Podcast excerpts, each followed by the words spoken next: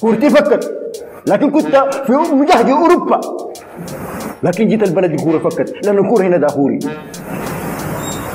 كوره دافوري هنا. أي شيء دافوري. السلام عليكم ومرحبا بكم معنا في حلقة جديدة من بودكاست دافوري.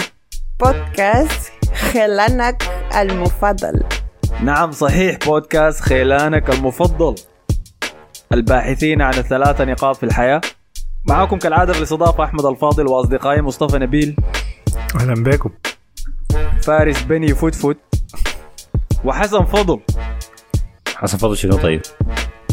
في لقب. في كده آه طيب okay. وعليكم السلام أهلا وسهلا. ننفي آه. ننفي الشائعات دي من سماع عريس ولا أي حاجة. انت عاين انت اي واحد يعمل لنفسه مقدمة كده؟ عشان أنا ما اضطر الف له حاجة. والله ما, ما في فايدة. ما أنا لو اديتك مقدمة هتنكرها ترميها في البحر وتديني حاجة كده من راسك برضه. طيب بمناسبة البحر. الخارجية. بعدين. البحر ماله؟ ما داير تمشي تشوف بقايا التايتانيك يا حسن إنت ما قايل لهم كلموني إنت يعني حضرت فيلم إنت حضرت فيلم تايتانيك دقيقة. إنت حضرت- آه حضرت فيلم تايتانيك آه. ما عجبتك القصة؟ شفتها قصة رومانسية جميلة. آه ده فيلم رعب يا man قصه رومانسية شنو؟ الناس كلها ماتت. المدام ما عجبها ذاته ما قالت لك يا سلام يا عين في النهاية هو مات عشانها. ما- بحضر الحلقة. لو لو كنا في الحالة دي كنت برضه هت- هت- هتخليني هتنقذني أنا برضه وتغرق يعني ما قاعد آه، كده نفس السؤال الصعب ده مش لا لا ما ما. وحيكون كذب اي والله أنا بموت عشان أنا ما بسبح يا مان يا انقذني الله الخشبة بتشيل من الاثنين. أنت حضرت الفيلم؟ ما اي ده أقول لك هي بتشيلهم الاثنين. اللوحة الخشب اللي هي كان راكدة فيه. جولييت دي ولا اسمها منو؟ كان ممكن ليوناردو دي كابريو ذاته يكون راقد يا man في اللوح ده كان بيشيلهم الاثنين عادي. لكن واضح إنه عجبك شديد الفيلم. لا لا ما عجبني. اهتمام لا لا لا؟ ما عجبني الفيلم. ما إنه والله أنا سمعتها بشركة ممتازة. بتعمل رحلات بغواصة تقدر تخش تحت تشوف يا man البقايا عن قرب. لا لا لا يا أحمد كل أسبوعين بيحصل مصيبة. بتتوقع إنه أنا مستعد أشارك في المصايب. ده الكوارث. ده controller بس يعني بيد PlayStation. آه، PlayStation يعني بينزلهم تحت. لا لا يا زلمة ما بمشي. نصيحة. الحزينة إنه في في شافع أبوه جابه معاه أصلا ما كان عايز يمشي مم. قال له تجي معايا دي هدية عيد الأب بتاعتي. انت أنا ما. أصدق والله. أنا ما فاهم ناس أصلا كيف يقنعوا نفسهم إنه يعملوا حاجة أنا أنا مزعلني في الموضوع ده كله إنه ال- ال- الموضوع ده هو لسه مدور يعني. يعني انت زع- حاجة دي مزعلاك المفروض الحاجة دي ما الموضوع ده ما تجي سيرته خالص. هي. ما مزعل يعني إحنا بس مستغربين فيها؟ يعني عندنا حاجات كثيرة نزعل بها يعني ما محتاجين نزعل. ناس كده بخ- باختيارهم مشوا اللي هنا في ناس أنا مزعلين هم أخذوا ال- الجو الإعلامي كله يعني. دي حاجة زعلتني جد يعني. الشيء اللي بس اللي أنا ريحني إنه ما كان في سود في المركبة. يعني ده حاجة مثبتة. طبعاً. أصلا ما حتشوف عباده يمشي يسوي أنت ما عارف السود ده العباده بيكرهوا البحر. بيكرهوا عمق بيخافوا من البحر من أعماق البحر أنتوا بتخافوا من البحر؟ من أعماق البحر أيوه البحر دي ما حاجة ما حاجة سهلة يا مان البحر معروف يعني أي معناه كلام مصطفى صح العباده بخاف منه. لأنه في بيقول لك في حاجات في البحر يعني يعني في حاجات في البحر ما عارفين أكتر ممكن تكون من الحياة اللي ما بنعرفها من الفضاء يعني. مم. أنا كان قبل فترة شفت فيلم وثائقي عن بحاره كانوا مارين. كم حتة في أفريقيا والله ما متذكرة كانت وين. المهم حوالين القارة الأفريقية يعني وكانوا ما بعيدين شديد من ال... من الشاطئ. يعني يمكن بمسافة خمسة كيلو حاجة زي دي. فكان في عاصفة شغالة قامت آه، غرقت لهم مركبة. ونزل تحت في الموية. فالحصل شنو؟ لما المركب اتقلب وبدأ يغطس حصل زي تجوف هوائي جوا في واحدة من الغرف بتاعت المركب. فكان فيها يعني جيب بتاع هواء كبير. فواحد بس نجا كان قاعد في الحتة دي فكان عنده هواء بينما المركب قاعد يغرق هو كان قاعد جوا الفقاعة بتاعت الهواء دي. فعنده هواء يقدر يتنفسه. تمام؟ المركب قام غرق نزل لمسافة غريقة يعني تحت وبقى هناك.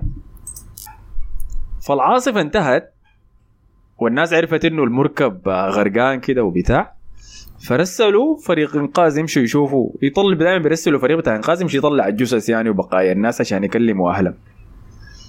فقاموا مشلوا نزلوا تحت وأثناء الغواصة يعني الخاشين تحت في المركب قاعدين مارين جوا المركب كده خشوا جوا الجيب بتاع الهواء ده لقوا لك العباية ده حي جا جاري لك فيه مسكب لك يا قصة كده قمة في الرعب. فطلع إنه نجا هو جوا الجيب ده حكاية بتاعت أربعة ولا خمسة أيام بس كان أول شيء ما في ضوء فظلمه تامة تامة ما بتقدر تشوف أي حاجة. فهو كان قايل نفسه إنه عمى يعني بسبب مم. الضغط. لكن ما كان عمى ده رقم واحد. رقم اثنين صمت تام ما بتسمع أي شيء لدرجة إنه أول يوم كده بعد آه، بعد ما المركب غرق قال إنه كان سامع أصوات السمك. وهو بياكل في جثث. الناس اللي كان معه في المركب حوالينه. شفت كيف؟ كده بالله القضم بتاعهم يعني. وتالي شيء قال إنه كان بس قاعد يدعو يعني كان مقفول في الحتة دي هو بيدعو بيدعو. بس القصة موجودة. أظن الفيلم قاعد في اليوتيوب بالمناسبة. بجيب لكم اسمه كان دايرين. فأعماق البحر دي ما- معناه ما حيتذكر ولا حيجيب شنو؟ الفيلم؟ لا بشوفه لك والله هو بس ما متذكره المغزى بتاع القصة إنه وقت تكون داير تمشي تشوف حطام الاتلانتيك آه، وريني بس يا حسن. ها التايتانيك نمشي نوريك الحظ ما ماشي يا man. أنا حوديك وأخليك تغرق انت عشان نخلص من القصص دي. تاني ما أنا- أنا أنت ومصطفى ننفرد بالبودكاست ده. بقى. لك حاجة جاية مشكلة. شوف لك مصيبة ثانية الأسبوع الجاي. فطيب نعود معاكم في أسبوع جديد حلقة جديدة بعد المقدمة الطويلة دي. ناخذ break شوية من التشكيلات بتاعت الموسم. اديناكم تشكيلة الاسوء في الموسم. اديناكم تشكيلة الأفضل في الموسم. تشكيلة الاسوء عجبتها الناس كلها أي. ناس مشتبكين. ما في واحد زعل منها آه، فضل لسه تشكيلة من فاقوا التوقعات. لكن شايف إنه في جوطه كبيرة حاصلة في سوق الانتقالات. حسي فماخذين break. نعمل الحلقة دي نتكلم فيها عن كل التطورات اللي حصلت في النافذة الصيفية دي. بعد ذاك تاني نديكم الحلقة الأخيرة من التشكيلات دي. أرسنال عمل كمية ضخمة من التعاقدات فما دار أبدأ به حوفره لنهاية الحلقة. آه، خلينا نمر سريع على النادي اللي عمل صفقة واحدة بس يعني شايفها لحد هسه اللي هو برشلونة. اللي تعاقد مع إلكاي جندوغان أخيرا عرفنا الجواب لأين سيذهب جندوغان كنت أنت عارف إنه الصفقة دي حتتم يا حسن؟ وكان في صفقة مؤكدة إنها تطلع من مانشستر سيتي الموسم ده. كنا هناخذ لاعب من السيتي دي ما كان فيها أي كلام. كان السؤال يكون هل هو جاندوجان كانسيلو ولا برناردو سيلفا؟ بس. منو منو من الثلاثه ديل؟ طبعا برناردو سيلفا كان مستبعد لأنه ده اللاعب اللي هضطر تدفع فيه قروش أكثر من غيره. وكانسيلو هو ال ال ال- البضاعه البصل المعفن اللي ما عايز يشيلها يا man. كل الانديه بيدعي على بعض يعني. فكان الخيار الأخير هو جوندوجان وبرغبه منه ذاته جوندوجان إنه يجي على برشلونة أنا ما يعني كنت شاك في إنه أساسا حيجينا لاعب بخبرة آه، وقيمه جوندوجان. أنا شايف دي حاجة كويسة شديد إنه قدر يجي لبرشلونة. ما عارف عمل الحكاية دي كيف. ما عارف يقدروا يسجلوا ذاته كيف. لكن دي حصلت يعني. بس في تأكيد لنقطة إنه ما دي ما الصفقة الوحيدة اللي حصلت لحد هسه. آه في صفقة ثانية آه من آه من أتلتيك بلباو جاء لبرشلونه قلب الدفاع آه انياجو مارتينيز. واحد من أكثر قلوب الدفاع اللي بيقطعوا كرات وبيعملوا تدخلات صحيحة الموسم كله الموسم اللي فات. آه تشافي كان سكيه من من الشتاء اللي فات. لكن لما ما قدر يتعاقد معاه لأنه دائما صعب إنك تمرق لعيبه بلباو من ال... من الدولة اللي داخل الدولة اللي هم عايشين فيها ديك. فقام وقتها جاب جاب كريستنسن آه، كبديل يعني كصفقة أخيرة في آخر لحظة كده. آه فمشى معه يعني. ففي دي الصفقتين الأساسيات اللي برشلونة استدعى معاهم في ال... في الصيف ده لحد هسه يعني. هل في مدافع حيطلع مكانه؟ كان الكلام في أنهم دارين يتخلصوا من إيريك جارثيا لأنه حاليا بالشكل ده برشلونة عنده كمية قلوب دفاع. يعني في طبعا أراوخو وفي كريستنسن آه كوندي ديل الثلاثة الثابتين في مركز قلب الدفاع. وكان الرابع الاحتياطي بتاعهم هو إيريك جارسيا فلما يجي لاعب بقيمة انياجو مارتينيز معناها جارسيا هيبقى احتياط خامس أو إنه ممكن يكون هو اللاعب الارتكاز الاحتياطي الجديد. آه وده اللي كان بيتقال لأنه طبعا في لعيبة زي ما في لعيبة جوا برشلونة وفي لعيبة كتار مرقوا من النادي برضه اللي هم سيرجيو بوسكيتس وجوردي ألبا آه مثلا سامويل أمتيت اللعيبة الجو من الاعارات واعاراته ما ما انتهت أو ما ما ما تم تمديدها زي سامويل أمتيتي وترينكاو وجريزمان دي كلهم ما- هيستمروا في النادي. فما أعتقد إنه في النهاية في قلب دفاع شايف الناس قاعد تسيب لمتيتي أمتيتي لكن قرر ياخذ كل باقي الرواتب بتاعت عقده يعني. انت رأيك شنو في الكلام ده؟ هل انت سموها سرقة.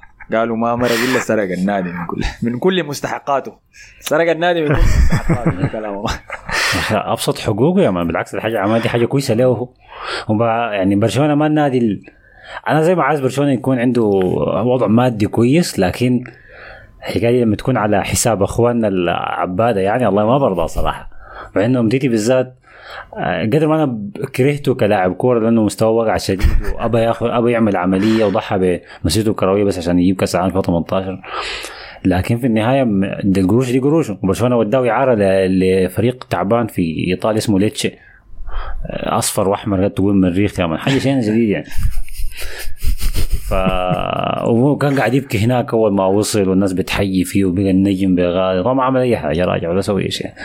فالقروش قروش يعني. بتصفر عليه بس يعني. ما شاف ناس بت- بتهتف له يعني. طول ثلاث سنوات ما فاز بكأس العالم. آه. بتصفر عليه يعني. دخل في حالات نفسية وحاجة صعبة شديد يعني. فقروش قروش يا ما من حقه خليه ياخذ. أهم شيء بس إنه خلاص كده إحنا الموضوع كده انتهى يعني. بالتراضي بالشكل ده.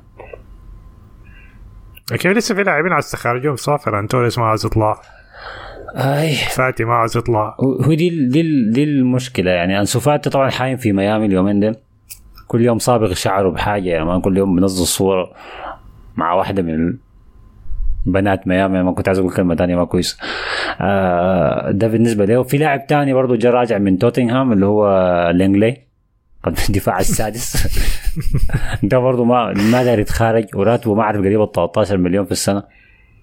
ما داير يمرق من النادي وما في نادي عايزه يعني لا توتنهام عايز يشتريه ولا في نادي تاني عايزه لكن شكله برشلونة برضه هتحاول تتصرف معاه بشكل ما أثناء أثناء الانتقالات. الحاجة بس المهمة يعني okay جندوجان لاعب خبرة يا دوب ماخذ ثلاثيه وجاي مع جام يعني من السيتي مرق في عمره 32 سنة فأنا متقبلها لكن صفقة انياجو مارتينيز دي أنا ما قادر أستوعبها. هو اللاعب ده كويس شديد هاي لكن برضه عمره 32 سنة. ده تعليق ابي ليه قال لك آه،. يا حسن ليه برشلونة ده بقى زي نادي الاعتزال؟ كل مرة جايبين لنا لاعب باقي له ثلاثة شهور ويعتزل ما في مواهب في السوق ولا الحاصل شنو؟ كل مرة جايبين لنا مخلفات السيتي. اشتروا لاعب صغير يا أخي ما ممكن الفريق كله عبارة عن عجائز. هو جندوجان ده بيحسسني انه عمره 35 سنة لكن هو عمره 32 سنة. أنا بحس عمره 36 سنة ما أعرف ليه. بديك ال- بديك الجودة. يعني أوكي جندوجان لاعب زي ده حتى عمره 35 هيجيب إنه هي- هيفيد الفريق كثير يعني. لكن 32 لسه قدامه قدامه أقل حاجة ثلاث سنين يعني في وسط برشلونة.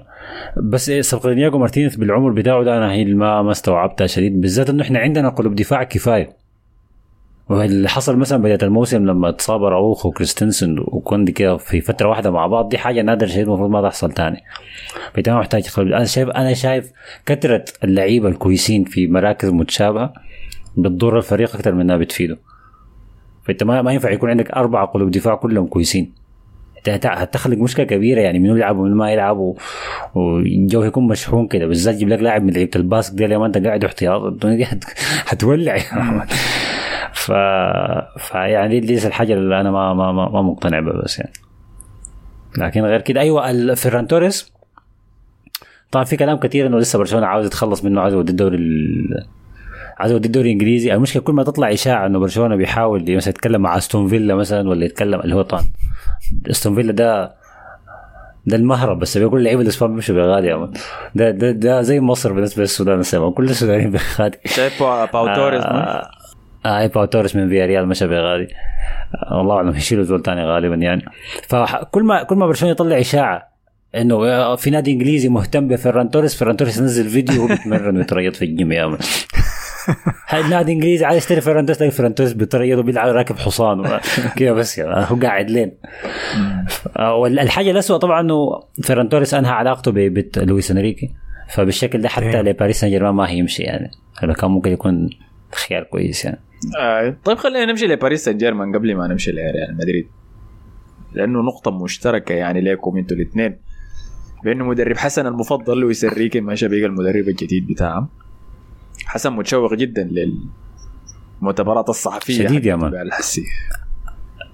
هو ذاته قال كده لويس إنريكي. قال اول أول ما جه قاعد آه، في المؤتمر الصحفي يتكلم بالفرنسي شويتين. الفرنسي بتاعه تعبان يعني. بعد ما خلص الفرنسي قال لهم أنا وانتو أنا وانتو يا صحفيين هننبسط شديد الموسم كله هنا بس في الصحافة دي بس. يعني. أنا هكون مستني القعده دي. يلا الموضوع ده ما. مقلق لكم إنه مدرب زي لويس إنريكي مع إدارة زي إدارة باريس سان جيرمان. لا هو حيطرد نحن كلنا عارفين إنه هو حيطرد لكن بس هو, في الآخر ما كلهم ماشيين بس ياخذوا قروش الموسم ده ويتخرجوا يعني. ما السؤال 200 الموضوع ما- 200 بس. هل حيكمل الموسم ولا حيطرد قبل نهاية الموسم؟ بس ده, ده, ده هو الحاجة الوحيدة. لكن هو حيطرد. طيب النقطة الثانية إنه لاعبكم ماركو أسينسيو مشى لباريس سان جيرمان يا مصطفى. آه. ده مسمينه العميل نحن. شعمل له فوضى كده يخرب على الموضوع زيادة. آه. لكن اي هو هو كان ما جدد عقده فطبعا ديرك حيعرضوا له أكثر أنا ما أعرف هم عندنا نظام ضربه لريال مدريد يعني. آه شلنا لاعبكم آه عرضنا له فلوس أكثر فشالوه فينبسطوا به يعني ما حنك ألف مبروك لاساسي يعني خلوه راتب كويس. شعور بخذلان كده. الفترة من الفترات أسينسيو كان من المواهب الجبارة بتاعت ريال مدريد. أي. موسم 2008 كان في امال كبيرة عليه خاصة لما رونالدو طلع. 2018 أيوه. آه لكن لما رونالدو طلع الناس كلها متوقع إنه خلاص حيبدا أساسي. لكن طيب شنو المشكلة؟ آه، شنو؟ أنا متذكر كان- كان كان كله مباراة بسجل جول من برا الصندوق يركب حاجة كده في تيرشتيجن هو سبب الصلع أصلا. آه، ذاك- ذاك ما هو- صواريخ الناس آه، الأهداف من برا دي يا مان. آه، ذاك آخر موسم لعبه كويس يعني. بعدها حصلت المشكلة دي ذاتها يعني إنه الناس كلها مس... يعني مستنية لاعب يعني يزيد من مستواه عشان يغطي على غياب رونالدو. الوحيد اللي كان عامل حاجة دي كان بنزيما يعني الباقيين كان كلهم مخيبين. آه بعديه طبعا الموسم اللي بعديه جاته الإصابة ضد أرسنال كان في المباراه التحضيرية. كان ما اعرف اصابه في الركبة ولا فغاب الموسم تقريبا كامل. آه يا سيال بعد كده رجعوا. المشكلته إنه هو بيلعب مباراة كويس وممكن يدخل لك جول لكن في مباراة تانية بيختفي عديل كده. ما بتعرف ذاته قاعد في الملعب. تتهجم ذاته لما يطلعوه بديل يا بتقول ده شنو ده كان لاعب كم دقيقة لعب الزول ده. فدي المشكلة بتاعته يعني. آه، ما أعرف إذا عدت عايز عندك نقطة ثانية على اسنسيو ولا ممكن نتكلم على باريس عموما. الب... آه لويس أنريكي أنا ما أعرف هل هل الحاجة الحاصلة دي يعني هل دي تخطيطه يعني ولا موضوع أكبر منه؟ في تغيير كده في في نوعية اللعيبة اللي قاعد يجيبوه بس دي يعني طبعا هو ميسي مرق. هنجي لموضوع امبابي بعدين وبرضه ما عارفين نيمار هيحصل عليه شنو. لكن اللعيبة اللي جابوهم الصيف ده يعني عندك لوكاس هرنانديز آه عندك هو ماركوس أسينسيو. ماركوس أسينسيو وعندك لاعب الإنتر ذاك سكرينير ميلان سكرينير في صفقات كويسة يعني. طب لاعب كوري كوري كده. في لاعب كوري اللي هو صانع العاب. آه. فصفقات ما بطالة كده يعني بعيدا من الأسماء الكبيرة واللامعة وبتاعت المشاكل دي ما زي الصيف بتاعهم ذاك اللي غشونا فيه بتاع راموس وميسي ووينالدوم والحارس الإيطالي ذاك دوناروما فما أعرف هل دي حاجات كلها تابعة لويس إنريكي دي اختياراته في هي ما البعيد اختيارات الجودة. أوريك ده منو ده متذكر فريق موناكو بتاع 2017 2018 ال- ناس فابينيو. سيلفا فالكاو كيليان امبابي امبابي. باكايوكو هاي فابيني لما كان عمره 29 سنه الفريق الجبار ذاك اللي وصل لحد كان ربع النهائي بتاع دوري الابطال نصف النهائي نصف النهائي. نصف النهائي فاز بالدوري كمان صح؟ فاز بالدوري الرجل اللي صنع الفريق ده واحد من أكثر اعلام الرياضه المشهورين اسمه لويس كامبوس هو مدير رياضي ممتاز يا يعني زول مجنون بتاع تعاقدات ومواهب و football manager. ريال مدريد كان عايز يتعاقد معاه بالمناسبة. قبل ما يمشي باريس سان جيرمان كان آه. خطفوه برضه في الموسم في فزول صعب شديد. فهو المسؤول حسي عن المشروع الجديد. ده كانوا جابوه من السنة اللي فاتت عشان يظبط لهم تشكيلتهم دي. آه وهو زول صارم شديد يعني. فلما هو جاء والتشكيلة كان موجود فيها إمبابي ونيمار وميسي الناس كلها قالت ده شنو ده؟ ما لويس كامبوس ما زول حاجات زي دي يعني. فلكن بالراحة بالراحة بدأ يسوي شغل بتحت ممتاز يعني. هو جاب ريناتو سانشيز ليم هو جاب ليم فيتينيا الشافع الصغير ذاك. فعمل شغل ممتاز ودي نافذة ثانية له. حسي عمل فيها شغل رائع. الممتاز فيه شنو؟ إنهم جابوا حكاية بتاعت سبع صفقات وكلها أنفقوا فيها قريبا 120 مليون بس 120 مليون يورو. سبعة صفقات. ما العادة يعني. سبع صفقات دي تشيلسي بيدفع 600 الحاجة مليون م- عشان يجيب الثلاثة بس. فشغل ممتاز شديد منه يعني. وأسماء كبيرة. يعني سكرينير ده سعره الموس الصيف اللي فات كان 60 مليون. لكن حسي مرق بعقد مجانا. جا لباريس سان جيرمان لوكاس هرنانديز من بايرن. زول قاعد دكه لكن مدافع الناس كلها بتشهد بجودته. مانويل يوغارتي اللي كان في حرب مفاوضات بينه بين باريس سان جيرمان وتشيلسي. تشيلسي كان عمل كل شيء. كان ده هو الارتكاز اللي حيجيبه لفريقهم. عمل كل شيء. اتفق مع اللاعب. اتفق حتى مع بورتو. كان شنو؟ لا سبورتنج لشبون سبورتنج لشبونه آي. اتفق معاه وأي شيء. ما ما توقيع يعني لكن بس كلام اتفاق اتفاقية شفهية. آه تذكرته. آه، تذكرته. ذاك بالله ما مشى تشيلسي. السلام عليكم. دقيقة يا أخي. و... آي. في في تغيير يعني في تغيير كبير شديد ممتازة يعني. أنا أنا ما أنا ما كنت شايف إنه والله المفروض يوغارتي ده لاعب ممتاز الدرجه دي. كان شفته طبعا ضد ارسنال لما مرقونا من أوروبا ليج. لكن لما لويس كامبوس هو اللي يقول لباريس سان جيرمان وقعوا مع الزول ده هنا أنا بقول "مم، في حاجة. في شيء. هو موضوع إمبابي ده لو انتهى والزول ده طلع يسلم الموضوع للكامبوس ده والإدارة الزح من الموضوع تخليه هو يشتغل بس براوي. يبدأ من تحت يعني أسماء أقل أسماء بسيطة. لأنه الموضوع ما نافع أصلا. شنو لكن؟ بعد تبدا تبدأ لك فريق كده شوية. ما خلاص هتعمل شنو يعني؟ يا يا يبيعوا النادي بس وخلاص يرجعوه الفريق. طبعا ينافس على البقاء. طبعا النقطة بس الأخيرة اللي هو لويس إنريكي جاي مسك تدريب النادي بعد القبض على المدرب السابق مدرب ليل السابق. في طبعا في فرنسا الأمور جاته شديد وفي مظاهرات الدنيا مقلوبة فوق تحت. فقاموا نكتوا لك يا مان إيميل كان رسله أثناء ما تدريبه في الفريق السابق فريق ليل الفريق جاب معه الدوري الفرنسي. أنه بيشتكي من اللعيبة المسلمين صلاتهم كثيرة يا مان عبادتهم كثيرة يا مان. ما بيجي التدريبات. ما ما ما عجب ما عجبه الشغل بتاع اللعيبة المسلمين. فطلعوا الإيميل بتاعه ذاك وقبضوه في نص الجودة دي يعني. أمر رسمي ف باريس سريع سريع كده استغل الفرصه وجاب له سنري في الفترة. هو هو الولد الكتالو ده كان مسلم يعني ولا آه هو آه، مهاجر بس ما ما ما يعني ما فرنسي أبيض يعني. فرنسي ملون. عربي يعني. ما عارف لأنه لو مسلم وبعدين الموضوع ده طلع في الحاجة دي فهيكون ده موضوع ال cancel culture ده بس يعني. لأنه أنا أظن الموضوع ده له سنتين يعني. محمد عواد كان كان وطلع قبل كده. قال إنه التهم دي قديمة يعني الكلام ده من 2013 2014 ما من وقته في باريس سان جيرمان. لكن السبب آه، إيه. حسي عشان يدوا حاجة للناس كده إنه يشوفوا لا الدولة ضد العنصرية. والجرائم آه، العرقية. والحياة زي آه. أنا ما عارف صراحة ال- الوضع الحاصل شنو. أنا عارف إنه كان حصل مقتل لولد صغير في لأنه سايق عربية بدون رخصة حاجة بسيطة كده يعني. قام ال- الضابط أرداه قتيلا. وبعد ذاك بدأت الانتفاضات لكن شكله إنه في في حاجات تانية كمان حاصلة مع الموضوع ده. يعني شايف إنه في في في جانب سياسي من الموضوع. آه هو هو وضع كعب شديد في فرنسا كعب شديد. أساسا المظاهرات دي طوالي محركة يعني ده ده ده, ده, ده شيء طبيعي هناك. لكن الحكاية دي هسه بقت جايطة شديد لأبعد درجة. الكل بي الناس كلها بتدمر وبتبوظ وبتخرب. ما في ما في ما في جانب كويس وطبعا الشرطة ما بتصدق خبر يعني. فرصة إنه الناس بتجود فيضربوا في السود زيادة يعني. هي بلد منفصلة يعني. بلد ما ما فيها ما فيها ما فيها اسمه شنو؟ الشعب ما خشين في بعض يعني. فديل باريس سان جيرمان. فالمهم خلينا نمشي لريال مدريد. طيب نمشي ال connection بتاع باريس لريال مدريد. عارفين إنه أنتوا الكا... الكاشف الجديد لا لا ما عندنا. الكاشف هاي الكاشف المشى الكاميرون كزيارة وبعدين كشح أي حاجة. كشح القصة عنده كاملة. حماية عسكرية. سب لي هنا قال ده فريق مفكك. عنده دبابة ماشية وراه. آه، آه. مدرعة. في آه. الكاميرون. عين الفريق ده بينساك يا مان لما مشى نيجيريا أنا استغربت من الموضوع لكن اتضح إنه في موضوع اختطافات في الكاميرون شغال. فمخي هو دقيقة هو. هو الحصل شنو في أفريقيا؟ ليه كل اللعيبة الس- السود ديل يا مان فجأة كده بيرجعوا لأصلهم الصيف ده. برضو أليخاندرو بالدي برضو مشى اسمه شنو؟ آه غينيا آه، الاستوائية.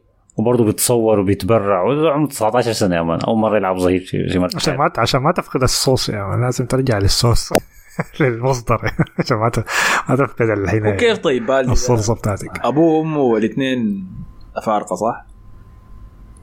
آه أي أي آه لكن مولود في إسبانيا بس. أنا امبابي ده ما أعرف شنو. أمه دي أمه دي ما أظن. هو ابوه كاميروني وامه مشعوذة ولا حاجة. يعني ما, ما. نصيحيين ده أمي والله ما يا أخي. غايتهم. المهم فمشى الكاميرون عمل له مؤتمر هناك ما أعرف هناك حس بالراحة ليه يعني قاعد يكشح ال... يسيب لي كل حاجة في باريس سان جيرمان قال فريق مفكك. أنا ما بيهمني حاجة أنا عاوز أفوز ببطولات وكده كلام كتير أنت شو أنت حضرت المقابلة؟ صح؟ قال إنه أنا ما بقدر أشيل الشغلة دي براي. دي ترجمة يعني قاعد أوريك. ده تقيل؟ كثير علي. آه في ناس تانيين في الفريق ما ما مخلي الموضوع متزن يعني. أنا حاولت اقصى ما بقدر أسويه لكن أنا ما بقدر أصنع معجزات. دي كلمات. فالكلام كان واضح إنه هجوم على إدارة باريس سان جيرمان إنه طريقة بناء التشكيلة دي. آه ده فريق ما بقدر يشيل معه الكرة الذهبية. لو عايز يشيل الكرة الذهبية لازم ألعب مشي فريق ثاني إنت عارف دي لا دي ما الحاجة الآن الله ف- مقابلته الزول ده هو ما ما أناني بمعنى إنه ما داير هو ينجح بس هو فعلا داير إنه يكون في فريق كويس. هو داير يكون مع ناس الأفضل في العالم يعني. لا أنا لا. بختلف معك في لا, الحاجة لا, دي لا, لا. أحمد أنت يلا. من 200 من 200 بتصدق لاعب بيطلع يتكلم في مقابل. دي اخر حاجة انت ممكن ما أنا أنا قبل ما أتكلم عن إمبابي دي طبعا هو خلافه رئيس باريس سان جيرمان طلع وقال له هو لو لو ما عجبه الحاجة دي يطلع أصلا. فهي القصة كلها لازم نرجع لورا. هو لما ما في واحد هبشه ما كان في أي موضوع ما في زي أصلا جايب سيرته. عشان فتح الإيميل بتاعه رسل الخطاب إنه ما حيجدد عقده. بدون أي واحد بيهبشه ساي كده بس. عصر كده يوم كده زهجان كده مش رفع فتح الإيميل بتاعه رسل قرايه وعمل سي سي الخليفي وسي سي فايزه و... الناس دي كلها رسل لهم الإيميل ده. فلما طلعت الحاجة دي فمن هنا بدأ الموضوع إنه هو بس كان تذكير وقال إنه نحن لما وقعنا العقد الصيف اللي فات كان كاتبين إنه أنا لازم أكلمهم إنه أنا حج... كأنه إيجار بتاع شقة يعني لازم تكلمهم قبل ثلاث شهور ان أنت ما حتجدد. فدراك زعلوا آه كيف تعمل كده؟ ف... ف... فهو عملوا إنه خلاص هو زهيج والص- والصيف ده وعايز يجرب حاجة جديدة. لكن لما الناس مشت للعقد بتاعه وطلعت الأخبار العقد بتاعه انه السنة الجاية لما يخلص العقد بتاعه ويخلص ويطلع وما يجدد عنده مكافأة إنهاء خدمة. زي لما تشتغل يكون عمرك 60 سنة بيدوك الخدمة بتاعتك ده مكافآت ده بيدوه برضه عشان عشان تجدد بتاعت السنة اللي فاتت دي حكاية بتاعت 250 مليون. 250 مليون؟ تمام؟ 250 مليون أيوه. فدي هي ال- ف- فالقصة هنا يعني. فباريس سان جيرمان طلع قالوا إنه خلاص أنت لو ما حتجدد لا حتتباع السنة دي عشان ما تطلع ببلاش. لكن هو ما عشان كده هو عشان برضه ما يدفع له ال 250 مليون فال 250 دي الشغلة كلها هنا فهي القصة كلها هنا. آه. فانا أنا أنا السنة اللي فاتت قلتها يعني لما نجدد عقده أنا ما عندي مشكلة اللاعب يكون عاوز القروش أو لاحق القروش أنا ما يعني أنا متأكد معظم اللاعبين دي أصلا جايين من background فقير شديد يعني فبيكون عاوز يعني همه الفلوس يعني غيرت له حياته بشكل كبير فانه هو عايز يلم فلوس كثيره يعني ما ما عندي أي مشكلة فيها يعني بالعكس يعني. فعشان كده أنا مثلا ما بنتقل اللاعبين اللي مشت السعودية ده أنا شايف إنه خلاص يعني يعني لاعب زي زي منو؟ زي بنزيما أصلا ما حلقى له عقد أحسن من ده. وأنت بتدخل فيه إنه ما في ضرائب في السعودية فدي حاجة زيادة عليه يعني. لاعب زي بروزوفيتش أصلا ما حلقى له عقد أحسن من ده. ممكن دي تكون العقد ده يكون أكبر عقد من كل العقود اللي جاته في حياته كلها يعني. بروزوفيتش في النهايه مجتمعه مع بعض مشى مشى السعودية مشى النصر والله آه. آه. تتفهم إنه في الحالات دي أنا ما آه. فبتفهمها يعني في ناحية ما بتفهمها برضه لكن. شنو هي الكفاية عندك يعني أنت هسه أصلا عملت حق في حق في مصطلح في ال NBA مثلا اسمه الثروة الجيلية أو ال generational wealth دي إن أنت ضمنت حياتك أنت وضمنت حياة أولادك فأنا متأكد بامبابي ده لأنه ال- العقود اللي بتجيه دي غير عقود الدعاية بتاعت ال- نايكي وال... وقاعد في. في الفيفا في الكفر سنتين ورا بعض. دي ما حصلت لأي واحد أصلا قبل كده. فالزول ده أصلا يعني خلاص يعني ممكن غطى حياته هو غطى حياة أولاده هو غطى أولاد لكن أولاده كلهم. هسه في زيادة الكاميرون دي الدبابتين اللي وراه دي ما صرف كثير فهو غطى فأنا ما أعرف الكفاية بالنسبة له شنو لكن ما شايفة؟ خلاص انت أنا أنا ما عندي مشكلة مصلحة معه امبابي الشخصية. الانتقال ده متعطل. لكن أنا قاعد اعاين لها انه لا لا. أها طيب. لا لا لا أنا ما لسه جايك في الفكرة دي. أنا شايف إنه هو من ناحية القروش خلاص انت عاوز القروش أنا أنا مشكلتي معاه إنه الوقت بتاع الكلام ده يعني. لأنه هو الموضوع ده ما كان مع نهاية الموسم بتاع ريال مدريد إنه خلاص بنزيما طالع لأنه عارفين إنه بنزيما كان طالع قبل أسبوع ما ينتهي ما ينتهي الموسم. الكلام ده طلع 200 الكلام ده طلع لما بنزيما طلع وريال مدريد بدات الأخبار تطلع إنه عايزين يتعاقد مع هاري كين. في نفس الأسبوع ده ذاته طلع موضوع الخطاب ده. بعدين حصل شنو؟ ريال مدريد كسر حنك. هاري كين خلاص أيوه مبابي جاي السنة الجاي ف... فعاوز يضيع علينا الموسم ده كامل عشان نستناه السنة الجاية ياخذ البونس بتاعه ده ال 250 بعدين يجي يلعب. فأنا حاجة دي ما عجباني يعني. يعني ما ممكن أضيع الموسم ده. ليه أضيع موسم كامل عشان مستني إمبابي. انتظر. أيوه لكن هو في. هو الآخر عملها ليه على السبب إحنا ده؟ في إحنا ليه السبب ده طلع بس في وقت بتاع هاري لا لكن أنا بقول لك الأسبوع ده كان أخبار هاري كين كانت طالعة كانت كثيره شديد انه ريال مدريد حيخش في التعاقدات في نص الأسبوع ده, ده boom طلع الموضوع بتاع الخطاب. زي السنة اللي فاتت لما بدا فمستحيل الدنيا جات الدنيا فجأة وضيع آه. على ريال مدريد هالاند مثلا آه، أنا مستحيل انه اقتنع إن الزول ده بيعمل حاجات كده سيئة. مستحيل. مسيلم الكذاب ده. مجرم عديل يا زول. مستحيل اكون الحاجة دي. فأنا الحاجة دي ما عجباني يعني. هي. فأنا موضوع انه هو عاوز عاوز الحاجتين مع بعض. عاوز القروش بتاعت باريس سان جيرمان وعاوز يلعب في ريال مدريد. فأنا الحاجة دي ما عجباني يعني. فموضوع إنه حلمه يلعب لريال مدريد دي أنا ما مصدقها. okay حلمه يلعب لريال مدريد زي واحد مشى بيمشي الجيم لكن عاوز يعضل يعني لكن ما بياكل كويس يعني بياكل شاورما كل يوم وبتاع يعني. يعني عاوز الحاجة لكن ما له. ما حنكي آه. يعني ما ممكن أقارن الحاجة دي مثلا بمودريتش رفض بيقبل بسنة كل مرة عشان يعتزل في ريال ما مدريد تقارن يا مودريتش هي بدل هي كم مقارنة ممكن. يا مودريتش يا منظر المهم يعني بقول لك يعني ك- ده, كمثال ده الوحيد اللي فدي الحاجة ما عجباني في حتى في الموضوع الامثله تشغلوه كمان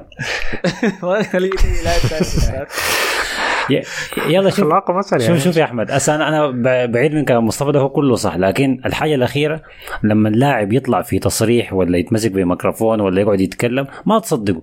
لأنه بيتكلم يا بيتكلم حسب مصلحته وين ما ضروري دي الحاجة اللي هو مقتنع بها 100% ولا بتلاقيه بيهضر بس في لعيبة كتار بيقول لك أنا عايز أمشي وعايز ألعب هنا وده حلم حياتي وبكرة بيجيب عرض من نادي تاني بيغير رأيه. فما بتقول ما تقول هو زول كويس ولا زول كعب بناء على تصريحاته. يعني الناس بتتكلم سايع. زول ده عقليته ما بيتكلم عن المقابله دي فقط. كل الفيديوهات اللي بشوفها اللي هو المقابلات بيتكلم فيها عقليته عقلية زول بتاع انتصارات. زول داير يفوز بكل حاجة.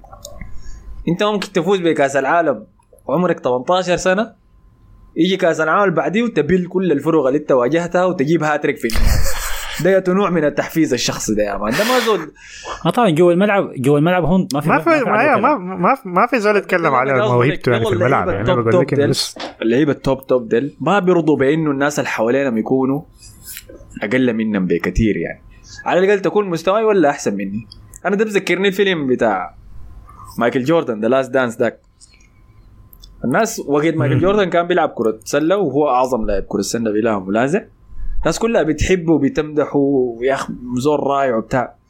لما جو عملوا المقابلات مع زملائه الناس كلها بس ياخذوا زول زعاط ميتين طلع كل يوم. ينتهي منك في التدريبات. يقول أنتوا كلكم تعبانين. لو انت ما ما قادرة ما تجي تلعب معانا وبتاع. امبابي عنده نفس الحاجة دي. إنسان تنافسي لدرجة عالية وداير يلعب مع الأفضل وداير يكون في أفضل فريق. الحاجة دي هو ما لاقيها في باريس سان جيرمان. عشان كده قاعد يدق جرس. هل أخطأ بأنه وقع العقد بتاعه السنة اللي فاتت؟ بالتأكيد. بالتأكيد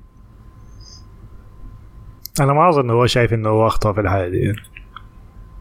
وداير يكسب كل حاجة في. ما- داير يخسر بحاول لا قروش نفسي في مكانه. أنا لو- مع ريال مدريد أصبر لا ما تخدنا نحن نحن نحن مساكين نحن نحن مساكين بنمشي نشتغل كل يوم ما 8 يلا ل يلا 9 افترض إنه أنا عندي 8 ل 6 قروش تريحني يعني ما فارقة معي لكن قول إنه أنا كسوداني مثلا ريال طيب. مدريد جاني كويس لكن أنا شايل شايف عمرك السوداني 17 كله سنة. على أكتافي تمام والعالم كله بيحضر الدوري السوداني عشاني أنا بس فقام جاني بيريز قال لي اسمع تعال امرق من الهلال السوداني مجانا وتعال لين فأنا خلاص قررت إني أمشي واي حاجة. قام جاني منه ج- جاني حمدوك يا man. قال لي دعاية. لا إله إلا إحنا لازم نتآزر حسي بتاع كلام حمدوك السمح ده. شنو أحلام العصر؟ يا مان؟ حسوي شنو حقول يا أخي أنت عارف لما يجيني رئيس بلادي زي ما عمل ماكرون مع إمبابي مشى وقال له يا أخي أنت وش فرنسا وأنت ولدنا وكل الحاجات دي؟ هاي بتأثر. بتأثر. أنا ما بقول ماكرون هو الوحيد الشخصية السياسية اللي تكلمت معه. في ناس تانيين كمان. من بلدان أخرى. كويس؟ فبتأثر الحاجات دي على زول زي مبابي. يلا هو قام موقع العقد ده. حمد حمدك يقول لك يقعد بعدين يحصل انقلاب بعد يومين. ده ذات اللي حصل هسه مع امبابي. قاعد في حصل سجوطه في فرنسا آه، شنو؟ ال- إنه يوقع العقد ذاك السنة اللي فاتت كان خطأ كبير بلا منازع. المفروض يحصل شنو حسي؟ المفروض هلا يحصل سؤال- سؤال بيطرح نفسه. حسي له إمبابي داير يمرق من باريس يمشي للريال. خلاص اقتنع إنه المشروع ده فاشل ما في أمل يا اما بتتجازف أنا حطلع. المشكلة إنه وقع العقد ده فريال مدريد لازم يشتريه ولازم يدفع. طيب فهنا لقى نفسه امبابي في نقطة وسط إنه بيريز مثلا تلقاه في تليفون بيقول له أنا بجي أنا بوقع معك ما عندي مشكلة لكن ما حدفع لي باريس سان جيرمان ال 200 مليون. أنا جيت قبل سنة دفعت عليهم أنت قلت ما داير تمشي أنا ما بدفع. المره دي تمرق انت براك يا man فبقوم امبابي يضطر يقنع بيريز يقول له خلاص أنا بمرق مجانا بس انتظرني سنة. لما إمبابي يقول حاجة زي دي لبيريز وبيريز يقرر ينتظر سنة. اللوم على إمبابي ولا اللوم على بيريز؟ أنا شايف اللوم على بيريز. إذا أنتوا قضيتوا الموسم الجاي ده بدون مهاجم يا مصطفى؟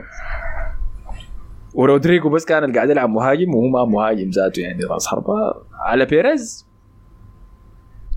اي لكن هي دي حاجة ما منطقية ما ما. هنا. ما أنت لما يقول لك استناني سنة أنا عرفني شنو ما هو اول مرة فاتت برضه قال لي استناني سنة وجدد سنة. يعني. أيوه دي غلطة من بيريز هو فعلا لكن ما أنت ما ممكن تدفع 100 مليون في هاري كين بعدين السنة الجاية إمبابي فعلا يكون كلامه صحيح. هو الحاجة الصح برضه الحاجة دي ما منطقية. الحاجة الصح اللي بيعملها بيريز هسه دي إنه ي- يعمل نفسه ذاته ما عايز امبابي يا man ويمشي حاله بأي حاجة. لأنه لو تقعد تسوق سعاده امبابي عايز يقعد وعايز يجدد وعايز ياخذ إيش العلاقات دي يا man؟ toxic relationship والله هو كلاعب جوا من الملعب- موهبة ما في واحد بيتكلم عنه. طبعا أيوة. أكيد بيستاهل لكن ما هل ما انت عايز. تجيب لاعب بالنوعية دي بطريقة التفكير دي بر يعني بيشوف مصالحه برا الملعب بشكل زي ده إنه يجوط بين نادين ناديين برا الملعب؟ أنت ما عايز حاجة زي دي. أنت ممكن تجيب امبابي وبعدين ما تعرف يحصل شنو بعدين بعد هو ما-. آه بعدين هو ما جاي في فريق حيكون هو في طوال النجم الأول خلاص يعني. فينيسيوس قريب منه شديد يعني. فينيسيوس أح- موسم أحسن منه ذاته. كأداء لكن ما ك شاير ك brand مبابي ما في ما في هو ال- آه. هو رقم واحد في العالم والله يا أخي هو طيب طيب أوكي آه، لكن السؤال عندك محارب الثاني يا مصطفى. العنصرية. كده سؤال لك انت. ما محارب دام العنصرية ده ما دام ده آخر موسم لكارلو أنشيلوتي هل من مصلحة امبابي إنه يجي في آخر موسم لأنشيلوتي ولا مصلحته إنه يجي في مع مدرب جديد طوالي والله يا أخي ما فرقت أنا شايف هو أحسن يجي من هسه عشان خلاص يعني أنشيلوتي على الأقل زي ما بيقول الرقصة الأخيرة بتاعته تكون عنده خلاص يعني ما يكون ما يكمل موسم بدون أي مهاجم يعني. هو المهاجم الوحيد يكون خوسيلو يعني الأساسي يعني. ف دي دي دي دي حاجة لأنشيلوتي يعني ذاته. لكن أنا مو- موضوع إنه أنشيلوتي أكيد إنه ده موسم الأخير عشان نجيب ال- العرض بتاع البرازيل ده. كنت عايز أجيها بعدين يعني. فأتكلم عنها أكتر حسي لكن أنا شايفها أنا عاوزها لأنشيلوتي أصلا عشان يكون عنده فريق كامل على الأقل يعني.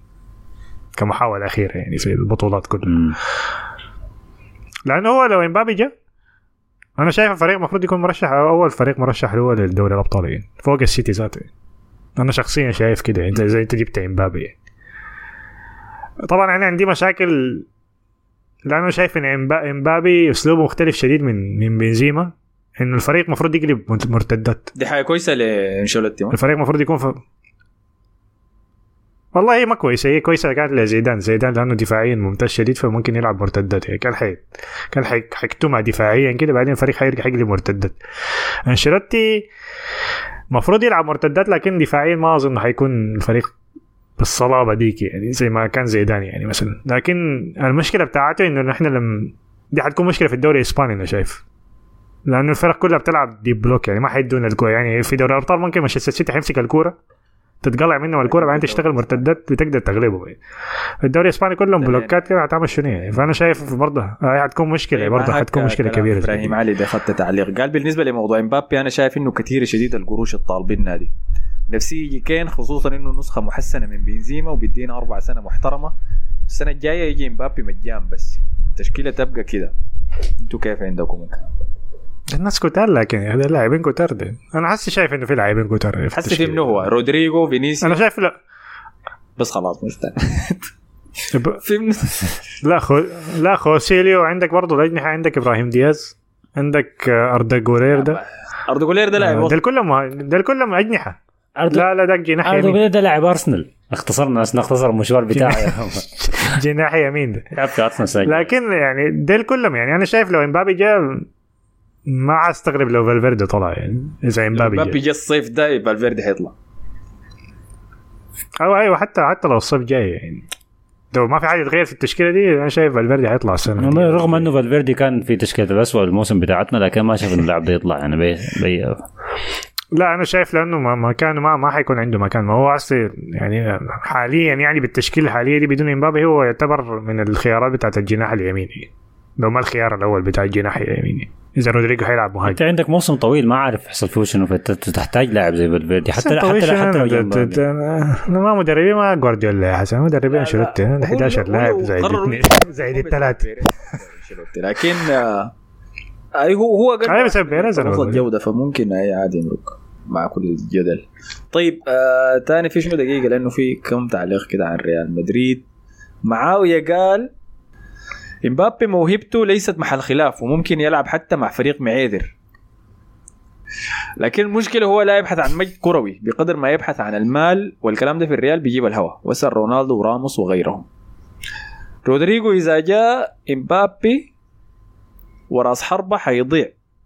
آه إذا جاء امبابي راس كراس حربة رودريجو حيضيع لأنه امبابي بيلعب برضه جناح يمين. إذا جاء هاري كين حيكون خط المقدمة ومعاه فينيسيوس ورودريجو يعني معاوية ذاته بيفضل آه أنا عشان كده شايف هاي. أنا شايف حسي إذا امبابي جاء معناها رودريجو حيكون مهاجم. وامبابي حيكون جناح يميني.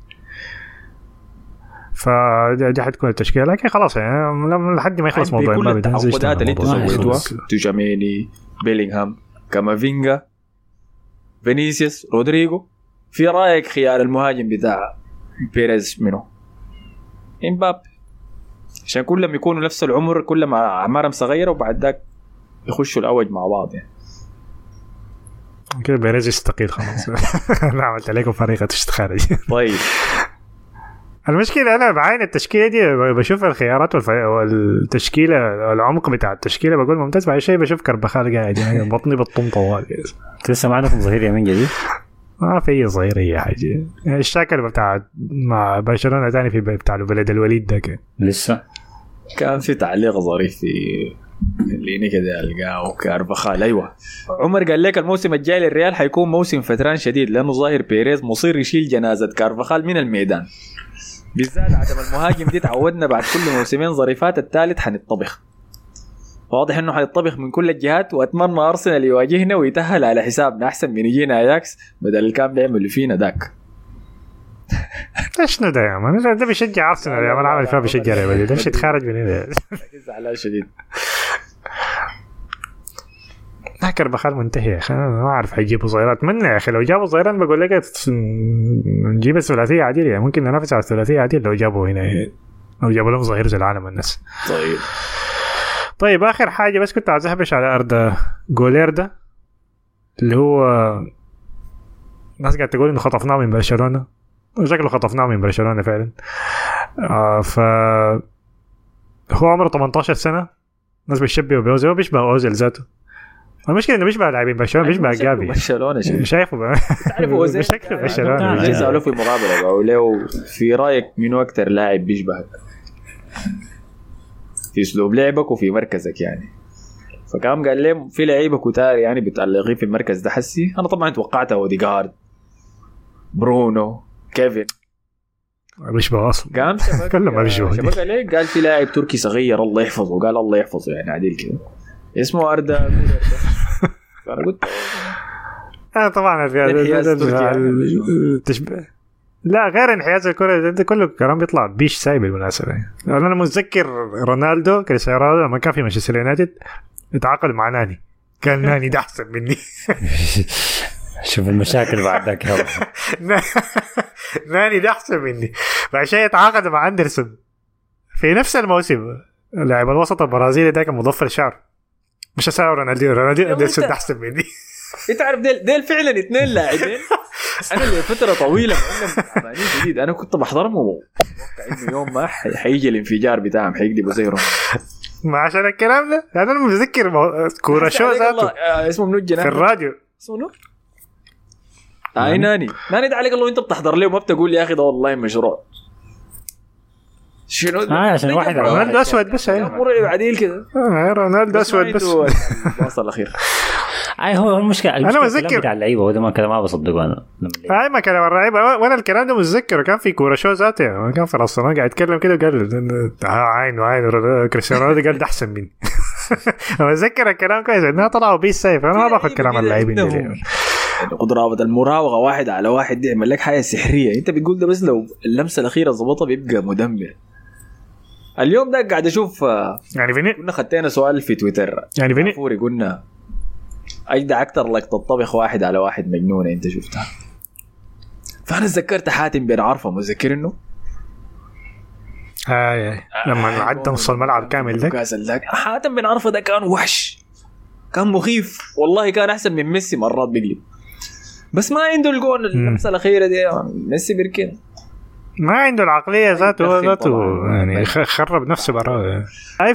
فأنا ما باخذ بكلام اللاعبين لما يقول ده أحسن مني وبتاع يعني ف لكن هو هو, هو في شبه كثير منه باوزل يعني الفرق الوحيد طبعا إنه هو نسخة يعني ممكن نسخة بت- بتنفع أكثر مع اللعب الحديث يعني من اوزل لأنه بيضغط وبيرجع ورا وبيدافع يعني. حتى ما كان بيعمل. هي آه، هي المشكلة المشكلة اللعيبة دائما ال- ال- الصاعدين ديل دائما بيطلع لهم كم مقطع كده هم بيراووا وبيتم طوال تشبيههم بين ده, ده ميسي الجديد ده رونالدو الجديد ده ما عارف كيفن دي بروين الجديد ده كله عشان هم بدعوا مع أندية معينة في دوريات بعيده فأنت ما حتقدر تعرف اللاعب ده ما في لعيبة كنت عارف فنانين في الشوارع بيلعبوا كورة كويسين شديد لكن هل بيقدروا يتحملوا ضغط المباريات. الاحترافيه بيقدروا يتحملوا ضغط المباريات آه. الاحترافية وال...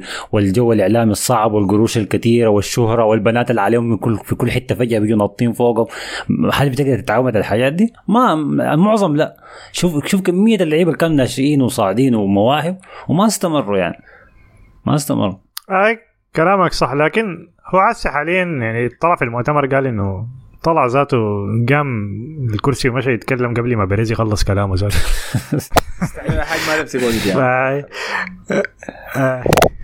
ف هو قال انه ما حيطلع في إعارة. ده كلام يعني ده, ده الكلام الطالع. حسي هو عمره 18 سنة لكن قال ما حيطلع في إعارة لحد قال هسه على كيفه. والله بيريز ده بيرسل لا والله أيوه هو لحد الكلام لحد هسه لكن حيشوفه لحد لحد الفترة التحضيرية وحيشوفه كده. أنا ما شايف إنه هو ممكن يعني يخش الفريق الأول. هي أصلا ح... هو حتجيه فرص لكن ما حتكون فرص كثيرة يعني.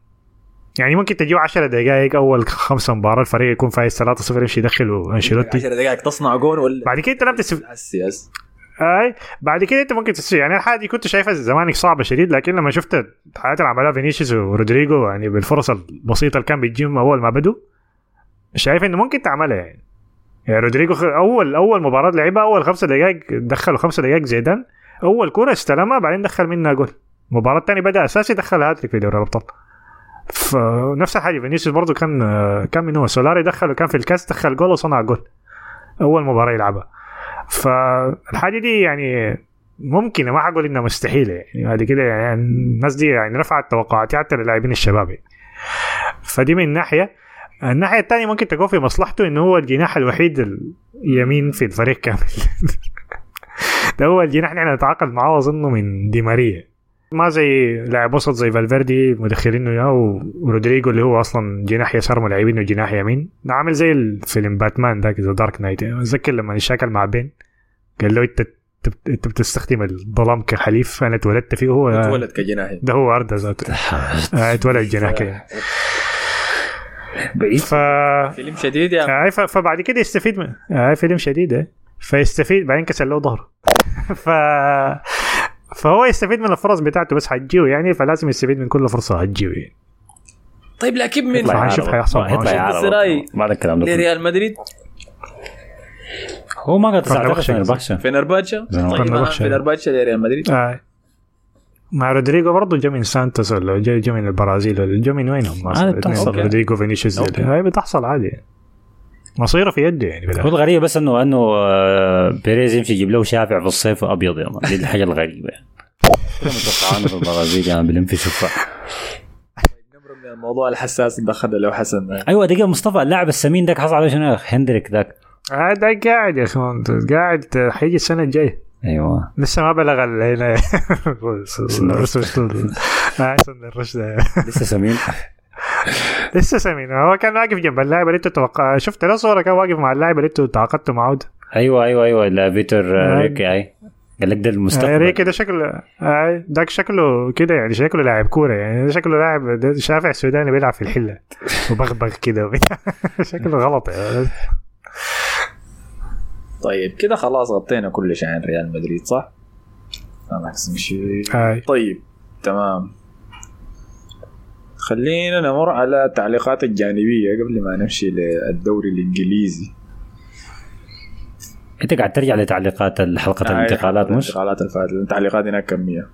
فهم قال يا هم ده البروناون بتاعه يعني. آي قال آه، يا أحمد وقف الكراهية حقت حسن دي. الله أكبر. انت عارفين إنك بتهزر وبتوريه عدم الكراهية خارج البودكاست لكن بعد شوية المتابعين حيكونوا بيكرهوه بس عشان هو زول مكروه. ودي ما حقيقة. هو ما سوى حاجة غلط.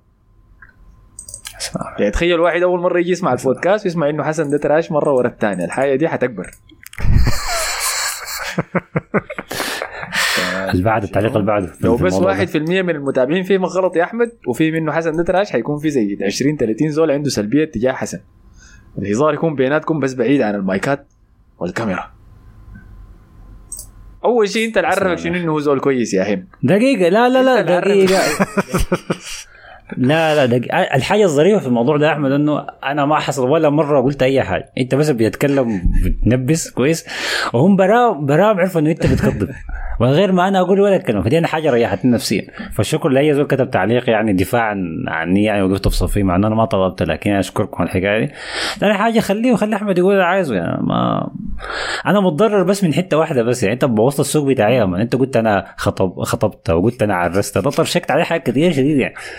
دي ما حاجة كويسة يعني. أي صح. فلا أنا كت... ده تص- تصريح. أنا أنا ما متز... لا خاطب ولا متزوج ولا نزلت مصر أعرس والناس اللي بتبارك لي في الفيسبوك وتويتر. يا جماعة أنا ما عرست ولا ولا في زول ولا في زول في, في, في الخطة يعني. وبتكتب لنا تعليقات إنه أنا عريس حسن يعني. آه بطل الحكاية دي يعني. أي طبعا بس مزوجني بيجاي وده توديني التايتانيك بغادي ورك الأهرامات بغادي والله حكاية غريبة. مص- كره ثقيل يا مصطفى قال أنا عايزك أنا عايزك أنا عايزك الأبطال السنة الجاية بس. مصطفى قال طلع أحمد جوارديولا. مشى مصر عشان يكسر لعنة الفرعون فخلي حسن ده يتم عرسه على خير الله.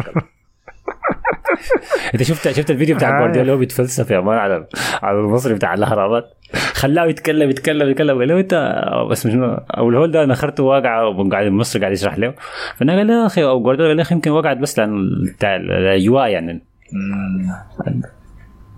فقال له والله يمكن كلامك صح فجوارديولا سكت البحث بتاع الآثار ذاك مش يفتش على التشكيله الجديده بتاعته هناك. طيب، ثاني. اكتشف أسرار الكره القدم في ال- عند الفراعنه في مصعب ده كتب كمية من التعليقات لكن هي ما مرتبة. ده الشيء اللي بكرهه في ساوند كلاود يعني التعليقات ما بتجي طالعة مرتبة. لكن ال- المغزى بتاعها شنو؟ قال إنه تاني وين؟ محمد المهدي قال السلام عليكم شباب حلقة دسمة جدا مع السخانة اللي إحنا فيها دي. بالنسبة لردكم على السؤال الأخير أيوه كان في كمية تعليقات في حلقة الانتقالات الأولى ديك لما تكلمنا عن موضوع شنو أحسن مجال الزول يشتغل فيه حسي كنا نصحناكم بمجال البرمجة والذكاء الاصطناعي الحاجات دي فكان كمية من التعليقات جات في الموضوع والناس اشتبكت فيه. وأنا ما كنت عارف صراحة إنه دي حاجة عندكم اهتمام فيها. لكن حشوف طيب إذا لقدام ممكن ألقى زول يجي ولا زول يدينا بداية خيط يعني للطريق ده الناس ممكن تتبعه. كويس؟ لكن كده خلينا نشوف الناس اللي علقت على الموضوع ده. فمحمد المهدي قال آه، إجابتكم على سؤال القراية شنو ده كان منطقية جدا لكن لواحد بيقرأ برا البلد لأنه في بلدنا هنا الخيارات محدودة أو تكاد تكون معدومة. ابدا هو موضوع البرنامج ده ممكن تتعلم براك بالمناسبة. يعني. أنت لو قصدك الشهادة أيوه ممكن تكون هناك لكن كتعلم الناس بتتعلم من يوتيوب عادي. يعني ود شمس الدين قال بالنسبة للسودانيين اللي في مصر حاليا في كورسات برمجة كثيرة online و offline وأسعارها مناسب. وفعلا المصريين هم بعيدين شديد في المجال ده. ثاني كان في منه الز... زراكي قال إنتوا الثلاثة دايرين تقطعوا لنا رزقنا في البرمجة؟ تخيل شغلك معظم الناس يجي يشتغلوا. هو معظم الناس في, في ما ما في السودان في الهند كلهم بيشتغلوا يعني.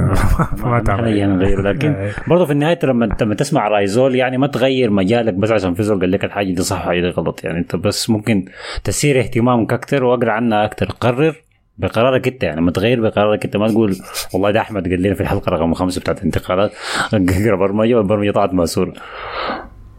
وهمباتي قال مشكورين جدا يا ريت لو تعملوا حلقة خارجية لسؤال التخصصات ده. وجهات النظر دي ممكن تفتح أبواب كثيرة للناس الصغار والكبار. مفهوم. السبعة صنايع مفيدة. بالذات مع الظروف الحاصلة دي بقول الكلام ده من تجربة. كشخص مغترب لسه ما حاصل على شهادة جامعية لكن الكورسات نفعتني شديد. كلام ظريف جدا. والله فكرة برضه ممكن. والحارث فتح الرحمن قال يا أحمد البرمجة درستها هنا في قطر ولا درستها عن بعد ولا يوتيوب؟ يا ريت تورينا عشان عايز اتعلم البرمجة. البرمجة أنا اتعلمت في اليوتيوب بس يعني ما كنت ما كنت مسجل في معهد ولا جامعة ولا أي حاجة بس الفيديوهات وحاجات زي بس عندي ناس بعرفهم يعني شغالين في المجال ده فبقدر دائما أستشيرهم وأتكلم معاهم فيه. فاليوتيوب أكتر من كفاية. في ناس كمية يعني بتعمل محتوى زي ده وبالعربي كمان. فممكن تبدأ مم. تاني الطيب جيان قال يا حسن فتش لنا في الصندوق الأسود بتاع ود الفاضل. الود ده غناج وهدوء. مصطفى ده برضه فته لينا يتعرصوا فيك كتير. والله أنا أنا إذا في زول يعني هيجيب معاي في الحكاية دي هيكون مصطفى ضد أحمد. ما هقلب على مصطفى يعني. احمد أحمد صندوق الأسود هيجي يوم يتفتح براوي. man فشان أنا ما ما في داعي. أنا أنكت يعني الحاجات دي. أنا ما ما بتاع الحاجات دي. يعني الواحد بيغلط فيني ما بغلط فيه بنفس الطريقة. ده حركات آه، يا أخي أنا غلطت فيك أنا غلطت فيك أنا ما هعمل أنا حاجة غلطت فيك يا أخي. آه بتكذب يا مان. بتقول حاجات ما فيني يعني. كذبت يا man، أنا بس بقول حاجات بس. لا بتقول حاجات بتكذب يا man. فشكرا شكرا يا الطيب. لكن أنا ما ما حفتش خليه يتكلم براحته. أحمد معاذ قال أحمد أنت تدخل العنقريب من حسي؟ لأنه كل مرة في نص الموسم بتغيب بسبب إنك نايم وما عارف شنو تجي ترميها في حسن. يا والله يا جماعة ظريفين آه، أنا ما أعرف القوة من الموضوع ده شنو. في حسن عشان مرة واحدة مشى يلاقوا أمه في مصر مسكت عليه والمرة حمتك والولد 200 وبتاع. ما كل مرة تكذب تكون نايم في المرافعة لازم تدينا أسباب غيابك آه انت العنقريه كمان هتكون حاجة صعبة شديد عليك. ورمزي قال بالنسبة لكلام التخصصات نقطة إنه تحب حاجة وتقراها براك وتقرأ الجامعة حاجة تانية دي ممكن تنجح. لكن في الشعب السوداني حاصلة تلقائيا لأنه 80% ما في زول شغال في مجاله في السودان. زايد أنا مهندس برمجيات وقريت أربع سنة بكالوريوس وزدتها سنة عشان مرتبة الشرف. وفعلا البرمجة ممكن تتعلمها براك وتبدع فيها لكن دي ما كل حاجة في المجال ده. وفي مفاهيم تانية زي ال data structure simulation وال cloud computing ودي كورسات. آه، ما اي حاجة ممكن تظبطها بكورسات في قراية إضافية لازم تسويها. يعني. وبعد ذاك محتاج. التجربه العملية عشان تصقل كل المهارات دي. واصلا في بلدنا دي بيق- بيقيموا الشايل شهاده أكثر من القاري كورسات ده غير نظرة المجتمع. آه يعني الكلام ده كلامه صح محتاج له تفاصيل كثيره طبعا. يعني كلامه صح. طيب. HA قال أول حاجة مشتاقين للدين والله بعد طول غياب. ثاني شيء حلقة الونسة دي ظابطة ثالث شيء أنا ساكن مدني وناس الجزيرة ما مستضعفين ولا أي شيء وآخر حاجة. أنا أول مرة حبرر لأحمد. الموضوع ده عادي جدا. نحن السودانيين معظمنا عندنا الحاجة دي. إنه عندنا حتة كده ما بنحبها من غير أي سبب. زي أنا عندي مشكلة مع المحس. you what ده شنو ده؟ عادي يكون قاعد في أمان الله إيش يسبونه شنو مشكلتك شنو مع المحاسن؟ أنت محس يا مصطفى؟ آه. أنا ذاتي ما حاسس كده ح- حيعمل لنا حرب قبلية عاطفه آه بسبب أحمد يا. آه، طيب. والطيب جيان قال بالنسبة لموضوع التخصصات والقراية نحن كشباب فاقدين للقدوة. الزول اللي بيوجهك وبالإضافة لأنه حياتنا تقليدية دراسة تقليدية. فبتشوف أخوك قرأ شنو بتمشي معه. والشغل برضه تقليدي. أقرب لك زول بتشوفه يشتغل شنو بتمشي تشتغل زيه. شعب محب للمحاكاة. اسمع اي واحد هسه عنده أولاد ولا ناوي يعرس؟ أو ولدك ما تقري طب ولا هندسة؟ باختصار يعني. قري أي حاجة أو ما. أو ما تغرس في راسه فكرة إنه ده اهم تخصصين في الحياة. أقل شيء لا بس ما. تقري قري أي حاجة ثانية أضعف همباتي قال لي وين ركن المدفعجيه يا ابو حميد أنتوا عارفين همباتي معناه شنو؟ الله لا لا. لا لا همباتي معناه الحرامي سارق الطرق قاطع الطرق يعني والله ما أنا اعرف انت معلومتك دي صح ولا غلط صراحة فيا همباتي. أنا لقيت حسام قبل فتره والله قلت له يا أخي هيا كيف أنا ادي ركن مدفعجيه بتاع قال لي والله يا أخي الاجواء ما مساعده حاليا نسبة للحاصل في السودان يعني. فالكلام ده يمكن كان قبل شهر وشوي. فمن الوقت ذاك رخيت منه يعني قلت يا أخي خليه لحد يمور تستقر. لأنه عنده اهله هناك أهله هناك في السودان وكانوا طالعين وكذا ماشيين مصر وبتاع. لكن بحركها له حسي وبشوف كيف إذا بيقدر ولا لا. أول لما نتفق معاه لكن بعلنا طوالي في في كل صفحاتنا بتاعت السوشيال ميديا. ظريف. أنا عايز حلقة الركن المدفعية دي تطلع قبل الموسم ما يبدأ على الأقل حلقة واحدة وأسمع توقعاتكم أنتوا لأرسنال ونفخ كده كبير وأرسنال هيعمل شنو؟ عشان أمسكها عليك نهاية الموسم الجاي. بس ده, ده كل اللي عايزه عندنا حلقة توقعاتنا اللي بنعملها كل بداية موسم. ما تخاف. ما ماشي. لا لا عايز حقتك أنت انت وحسام يا man رأسكم بيكبر فيها شديد وجبنا ديكلان رايس وجبنا ما عارف منو يحيى الطيب قال والله ما شاء الله شباب عندكم عقول رياضية فتاكة يا ريت لو كنت في ساحات سودانية عشان تساعدوا الكرة السودانية. بالتوفيق يا أبناء بلادي وربنا يكتب الاستقرار والسلام لبلدنا. واضح إنك جديد بيجي يا يحيى أنت ما واضح إنك ما فتحت التويتر بتاعنا قريب. يعني. آه. آه، عمل التعليق ده قبل التشكيلة بتاعت الاسود طيب خلينا نمشي للدوري الإنجليزي. يلا ونمر على الانتقالات اللي حصلت هناك آه، نبدأ بتشيلسي. نسبة لكمية اللعيبة الضخمة اللي مرقت منه. مما سجلنا حلقة الانتقالات الأولى مرق ماتيو كوفاسيتش من تشيلسي ومشى لمانشستر سيتي. متأكد إنه 25 مليون مصطفى قلبه يتمزق. 25 مليون. لا أنا أنا مستغرب إنه خلاه باعوه ب 25 مليون بس. حرقوه شديد يا. لا أنا ما يعني أنا ما أعرف أنت بتبيع ل- ل- لنادي يعني تعرفه حيكون هو المنافس الأول للدوري. يعني. وطلع جندوجان. تمشي تديه لاعب بمواصفات كوفيسيتش دي ب 25 مليون دي أنا شايفها جريمة عديل دي جريمة في حق الانسانيه كلها. آه، آه، كمل ال list فيها منكم الناس المرق فريق ال Champions League كله طلع يعني. ما باقي واحد. فاز يعني. بال Champions League. ماتيو كوفاسيتش طلع. لوكاكو بس آه لوكاكو. هافرز طلع. ميسن ماونت طلع. كانتي طلع. في الشتاء. جورجينيو طلع. آي. آه كريستينسون أصلا طلع من زمان. روديجر طلع. روديجر طالع. مندي طلع. ماركوس ألونزو طلع. كوليبالي طلع ما كان في الأبطال. أيوه لكن المهم طلع يعني. ده أنا كنت بس ازبلكويتا طلع. روديجر طلع. طلع أي. اتلتيكو مدريد قاعد يبكي في فيديو. كل اللعيبة الأساسيين اللي فازوا بالأبطال ده خلاص تقريبا كلهم طلعوا. هو عادة لما في فريق مثلا يفوز بالأبطال بعدها بعشر سنين بيجيبوا لك بيقول لك تتذكروا الصورة دي لسه في منها خمسة لعيبة في الفريق ده اللي بيلعبوا حاليا. شفت يا مان موسمين اللعيبة دي كلهم ما يا مان لا, لا الأساسية ولا الدكة. الدكة ذاتها معظمها طلعت. ما في زول ما عارف. يا حكاية غريبة خلاص يعني. فريق غريب في الشراء غريب في البيع غريب في الإعارة. أنا ما قادر أعرفهم شنو. لكن طلعوا شوية قروش ودي حاجة ما بطالة يعني. هم قالوا لهم بيعوا آه. اللعيبة الما كويسين باعوا اللعيبة الكويسين. لكن جابوا منهم قروش برضه يعني. أنا صاحبي ياسين بالمناسبة لقيته قال لي هو يا مان شو الحلقة اللي فاتت؟ عندكم انحياز مبالغ فيه ضد تشيلسي. تقليل مبالغ فيه لينا كمان. ما بتتكلموا عننا زي الناس ذاته بس كل الموضوع طعم مجا وضحك فيه. قلت له أي والله يا أخي. أنا أي. مصطفى حسن ديل ما أعرف الموضوع شنو دايما قاعدين يجدد مصطفى حسن.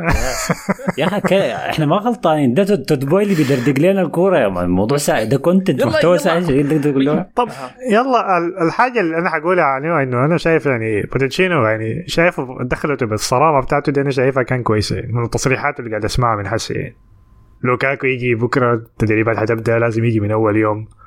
تكلم عن ستيرلينج قال في نقص في الثقة عشان الفريق كده. فيعني تصريحاته مبشرة شوية يعني. أي.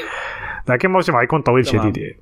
أنا النقطة اللي رافش عليها حقت الفريق بتاع الأبطال الكل مرق ده. أنا في البداية كنت مستغرب ليه تشيلسي قاعد يبيع في لعيبته الأساسيين. أنا كنت قايل إنه حيتخلص من الناس اللي قاعدين على الجنب التعبانين ديل يعني ماسكين وقت. لكن طلع إنه حيتخلص من كل شيء. حيخش الموسم الجاي ده بلعيبه كلهم اشتراهم توت بولي ما داري يفضل أي شيء قديم. زياش طلعوا؟ زياش آه، صفقته للنصر. فشلت. قالوا إنه عشان فشل في العناية ال medical العناية الفحص الطب. الطبي قام الوكيل الأعمال بتاعه. كتب آية. آية كان يمكرون والله خير الماكرين ولا حاجة زي يمكن الله الله خير ما كان فهاي هاي. قلت أنا حاصل شنو الجهاد؟ قلبنا داعش. آه، فيمكن ده هو كان مخطط تود بولي من البداية. إنه أنا حتخلص من كل حاجات العهد السابق ده كل النظام السابق ده أنا لعبته يتخارجوا برا. وأبدأ بصفحة جديدة. فخروج كوفيزيتش أنا بتفهمه. كوفيزيتش لأنه خلاص دخل 29 عنده سنتين ثلاثة حيقدمه وبعد ذاك يمرق فالسيتي شاف فيه وهو يمرق جوندوجان يدخل كوفيزيتش. تعويض كويس. صغرنا العمر سنتين. ال average. لكن إنه ميسن ماونت يمرق دي كانت الضربة الكبيرة حقيقة.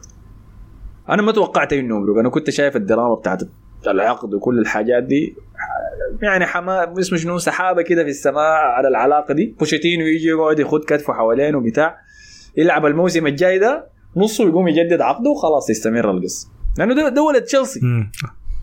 آه، يكون زي اريكسون بتاعه يعني بتاع توتنهام كل نادي لازم. يكون عنده الرسالة دي موجهة للعيبته الصغار الطالعين من الأكاديمية إنه عاينوا عندنا زول مين صغير معانا وبعد ذاك يمشي يتقدم ومن سماوت هو ولد تشيلسي. فلما نتباع أنا قلت في حاجة حاصلة في حاجة حاصلة.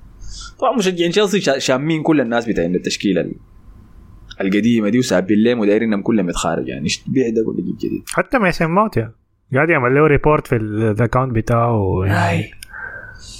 بعد ذاك آه، في المقابلة الأولى سواها بعد ما تم إعلان شراء مانشستر يونايتد له قال إنه هو قاعد ويتكلم مع الإدارة بتاعت النادي في شهر ثلاثة كده نهاية شهر اثنين وقال له عين أنت ما قاعد في مخططات. لأنه الكلام القبالة إنه قبل كأس العالم مباشرة كان حصل اتفاق بيناته وبين توت بولي نفسه على عقد جديد طويل المدى. سافر كأس العالم جا راجع من كأس العالم العقد قال له ما في. الوقت ده كان دخل المدير الرياضي الجديد جابه ده. والمدير الرياضي جه يتكلم معه قال له لا لا ما في حاجة. فهنا ما يسموه تحس إنه النادي ما قدره. فلما طلع وقال الكلام ده في المقابلة أنا هنا فهمت الحاصل شنو. لأنه بعد ذاك اليوم الجدي يونايتد دار يعلن فيه عن الانتقال نشر فيديو في صفحاته الشخصية فيديو وداعي كده لتشيلسي. كانت قصتنا مع بعض جميلة وبتاع الحركة اللي بيسووها آه، المشكلة إنه في الفيديو ده انفصل. شعره, شعره كان مصبوغ اشقر آه، شعره كان مصبوغ اشقر زي قريب قبل ثلاثة أسابيع ولا حاجة زي دي. حسي صبغه مركت. فالفيديو ده قديم يعني فاهمني؟ قديم شديد في يعني. زمان ومسيفه وبس حسي لما جه الإعلان قام نشر. طبعا المشكلة شنو مع الكلام ده؟ إنه حي- حي- حيتم الانتقاد ده له شهر اظن يعني. فالمشكلة شنو؟ الناس لا زعلانه من الحاجة دي. دي نقطتي الأولى. ونقطتي الثانية هو أنا عارف ميسي ماوت أصلا طالع من التشكيلة من الأكاديمية بتاعت تشيلسي. لكن هو هو ما ما شايفه لعب كثير يعني غير دوري الأبطال موسم دوري الأبطال لكن ما شايفه إنه لعب. يعني كان عنده بصمته كبيرة كده عشان يشوف مكانته إنه لاعب في تشيلسي ولا بس عشان طلع من الأكاديمية يعني. 18 سنة قدام في تشيلسي. أي ما 18 16 سنة منها اعاره 18 سنة في المراحل الصغيرة دي. أي لكن أنا بقول لك يعني ما انت من عمره 15 سنة برا؟ بعد ذاك لما جمع لامبار ولعب؟ الزول ده ما لعب غير موسم واحد كعب بس الموسم اللي فات ده. موسم واحد سيء. أي لكن أنت عشان تكون عندك بصمتك دي بتكون أربع سنوات كده ولا خمسة سنوات لعبتها كويس عشان تكون هنا. يعني عشان يكون عندك بصمتك في النادي دي. ده, ده أكثر حاجة عندهم يا مصطفى ما عندهم غير كده يعني. فماسكين دي النادي ذاتها ياسين يا ما تقعد ما جد يعني أوكي خلاص ما عنده بصمته ما عليه بصمته في ريال مدريد؟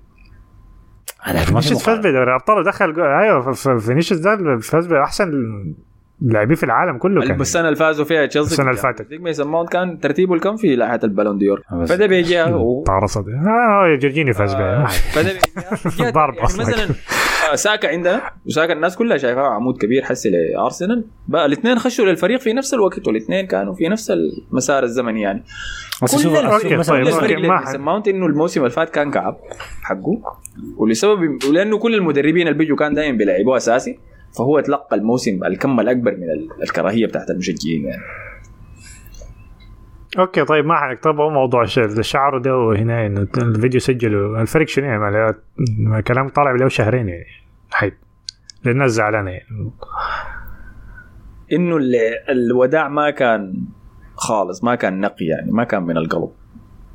كانت بس رسمية أنا لازم أسويها فعملتها. ما كان إنه فتح على الأخبار لقى إنه انتقل بعدين مشى فتح على يعني الانستغرام طوالي يعني. والدموع تسقط من عينيه أنت حسي ترضى بحاجة زي دي يعني إنه لاعب. عادي فيش نية ما أنا عارف إنه من شهر إنه حيطلع يعني. الناس متوقع إنه ما كان حيطلع يعني.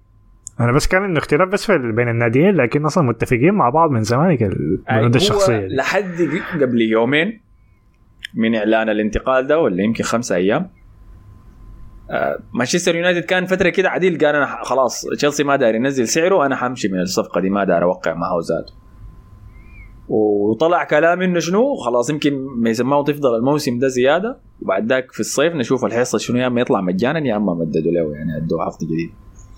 يلا أنت تخيل إنه قبل ده كله هو أصلا سجل الفيديو أصلا سجل فيديو من الوقت. فالزول ده رجله برا النادي. لها شهر وزيادة يعني. عشان كده بس ما كانت حاجة خالصة. انت إذا تم الانتقال بتاعك سجل الفيديو في وقتها. أنا متفاهم إن الناس زعلانة بعد ما طلع الفيديو بتاعه هو وابوه خلينا نجي للموضوع. الفيلم ده اقسم بالله ده فيلم عديل. تغيير الملابس بتاعت أولد ترافورد. قاعد هو وأبوه ابوه خدت يده في كتفه قال له عين عين عليك الله انت في يونايتد أخيرا. عين غرفة الملابس دي كان قايل؟ لنا حنجي أنا من زمان كنت بقول لك راح أمشي. ده راح هو ذاته يا. آه، آه، قال له أنا حاسس ده البيت بتاعنا يعني ده البيت. بعد 18 قاعد سنه كده. قاعد يهزه كده يا مان بتاع. فدي برضه ما تشجعني ش- كعبة شديد كده. أنا دي أنا دي شايفها عادية ما شايفها. لا لا أنا ما شايفها دي عادية ابدا. دي, دي بالعكس أنا شايفها بتزعل أكثر من بتاعت هي الفيديو دي دي. هي دي عادية. لو هو كان بس لاعب اشتروه تشيلسي قبل خمس سنين ولعب معاهم وجا ماري قصة لكن لاعب أبو 18 سنة والأكاديمية و... وابن النادي والكلام كله. دي تعمل حركة زي دي أو ما ده زي- ده هو زي أكاديمية تشيلسي يعني ما آه، ده زي ال- الولد يقرا حاجة ابوه ما عاوزها بعدين يمشي يغير بعدين بعدين هنا يمشي يرضى عنه ولا بتاع نفس الحاجة. انه ما كان راضي عليه إنه لاعب في مع تشيلسي إنه غالبا هو وداه أكاديمية تشيلسي يعني من وين يكون وداه أكاديمية تشيلسي غيره كاش رفضه في مانشستر. المهم ما حنك لا، جنب البيت كان. مانشستر يونايتد. في تعاقد ميسن ماونت ما غريبة؟ ما مفهوم. وسطهم ده ما مفهوم أصلا. يعني أنا ال- الحاجة الوحيدة ممكن يعني شايفها منطقية إنه موضوع إنه سانشو ديل عايز يخرجوه فمعناه إنه كانوا دارين 50 مليون. هو انت طلع سمين كمان شفت كيف في الصورة طلعت له هو عنده هنا عنده كرشة كده و... واسمه شنو؟ وسمين تحت الوش يعني المهم يعني. فأنا شايف إنه احتمال حتى موضوع أنتوني ده برضه يكون ما ما متأكد منه فهينقل برونو كجناح يمين. ويكون ميسن ماونت هو تحت مع كاسيميرو. كان كلام طلع إنه سفيان امرابط برضه عايزين يجيبوه ف... ما هم ثلاثة في الوسط كاسميرو برونو وإريكسن كان. فإريكسن لا، ما- ما- لا، ما قلت. ياخذ مكانه. لكن اريكسون ما ما, ما نفس الحاجة. أنا عشان كده بقول لك إنه ماونت يكون في النص وبرونو يقلب جناح يمين. وأنتوني كيف يشتروا الموسم لا قلت لك كخيار يعني أنا بس كخيار يعني احتمال ما ممكن لي. حاجة. لأن أنا ما ما شايف يعني ماونت وبرونو فرنانديز بيلعبوا مع بعض يعني السؤال اللي بيطرح نفسه شايفهم قريبين كلها. مع بعض. تنهاج عايز عايز يوصل لشنو يعني عايز يستحوذ عايز يلعب كرة طويلة عايز يلعب مرتدات أنا ما قادر ما أعرف. نحن ما عارفين لا، ذاته لا، لأنه كل مرة بيغير أنا كلام كنت قايله كسر حنك الاستحواذ بتعاقد ميسن ماونت ده لأنه هو زول مباشر يعني ميسن ماونت قام بعد ذاك خرج الإعلان الليلة الليلة رسميا خلاص إنه مانشستر يونايتد ما حيمدد عقد دافيد ديخيا لتنتهي رسميا حقبة ديخيا مع مانشستر يونايتد. كده كم؟ قريبه ل 12 سنة. كم سنة؟ 12 سنة. 14 هاي حاجة طو... إن شاء الله يعني عمر مانشستر يونايتد. متذكرين لما كان عامل ال spiky hair داك و... وب- وفي أي corner يعني بيخش فيه جول آخر لاعب تقبل تبقى من الجيل الفاز بالدوري آخر فريق فاز بالدوري مانشستر يونايتد خروج آه، يعني للاعب عنده ذكريات زي دي مع النادي مؤلمة لكن متفهمة أحسن حارس في آه القفاز الذهبي ما حقول انه أحسن أيوة حارس. قفاز صاحب القفاز. الذهبي. فأنا نهاية الموسم كنت قاعد أقول حيجددوا له وما حيجددوا له ولو جدد له ده غلط كبير. تنهاك بيقعد وبيطلع وبيقول لا لا ده زول أساسي في خططنا وهو حارسي وكل الكلام ده. أول ما خلص الموضوع يلا. خارج يا. يا دي دي دي, دي لحظة انت احترام شديد ل ل لتنهاج. تعامل ممتاز شديد مع واحد من أساطير النادي بطريقة من غير ما يعمل مشاكل مع الإعلام من غير ما يعمل مشاكل مع الجماهير. نفس الطريقة يتعامل فيها كويس مع كريستيانو رونالدو. طلع فيها دخية برضه. استعمله قدر ما يقدر لحد آخر الموسم. حاول يخليه باصب عينه قدر ما يقدر لحد آخر الموسم. بعد ذاك وف زرقه بغادر قال له توكل. ف هو قال اختلف في, الراتب بتاعه. يعني كانوا عايزين يخفضوا الراتب بتاعه هو ما كان راضي. لأنه راتبه عالي شديد هو. كان قاعد قاعد يخطط لأونانا أساسا. كان ناوي على أونانا من بدري يعني. والليلة طلعت أخبار إنه خلاص قربوا من التعاقد مع أونانا. فده وراني إنه لا تنهاج ما زال على مخططه. ده معناه إنه حيحصل شنو؟ تنهاج ناوي إنه يحول ميسن ماونت للاعب متكامل أكثر يقدر يساعد في ال build up ويقدر يساعد هجوميا. فعنده مخطط لتطوير ميسن ماونت. هل بيقدر يسويها ولا لا؟ الجواب ال... اللي على بالي إنه أنا زي راشفورد في مانشستر يونايتد زمان قلت إنه إحنا أصلا ما حصل شفنا راشفورد تحت مدرب زي الناس. مما بزغ في مانشستر يونايتد. إلا لما جيت هناك حس جينا شفنا أحسن مستويات راشفورد. فممكن نفس الشيء يحصل مع ميسن ماونت. أخيرا يلقى مدرب. الوح- الطريقة الوحيدة بتخيل بها إنه هو كاسيميرو يكون ثابت في النص وبرونو هو يتحول للاعب ال... يعني بيتحكم في ال rhythm بتاع الكوره لأنه واحد فيهم لازم يتحكم في ال rhythm بتاع الكوره ويكون ماونت هو ال box to box أو واحد فيهم يكون بيتحكم وصناعه. فرص برونو أحسن. بلا آه، منازع يعني. فأحسن إنه ماونت هو اللي يتحول للدور ده. كمان ماونت هو الأصغر. عنده الإمكانية إنه يتأقلم مع الموضوع. لكن أنا بتخيل ماونت box to box أكثر من انه لكن أشوف ممكن يتغير فعلا. أنت فاهم الوضع ال- برونو ارتكاز قاعد تحت صح؟ كاسيميرو قصدك. سوري كاسميرو الارتكاز اللي قاعد تحت. برونو هو اللي قاعد هناك جنب الجون. وماونت الوسط آه. الاثنين هاي طيب.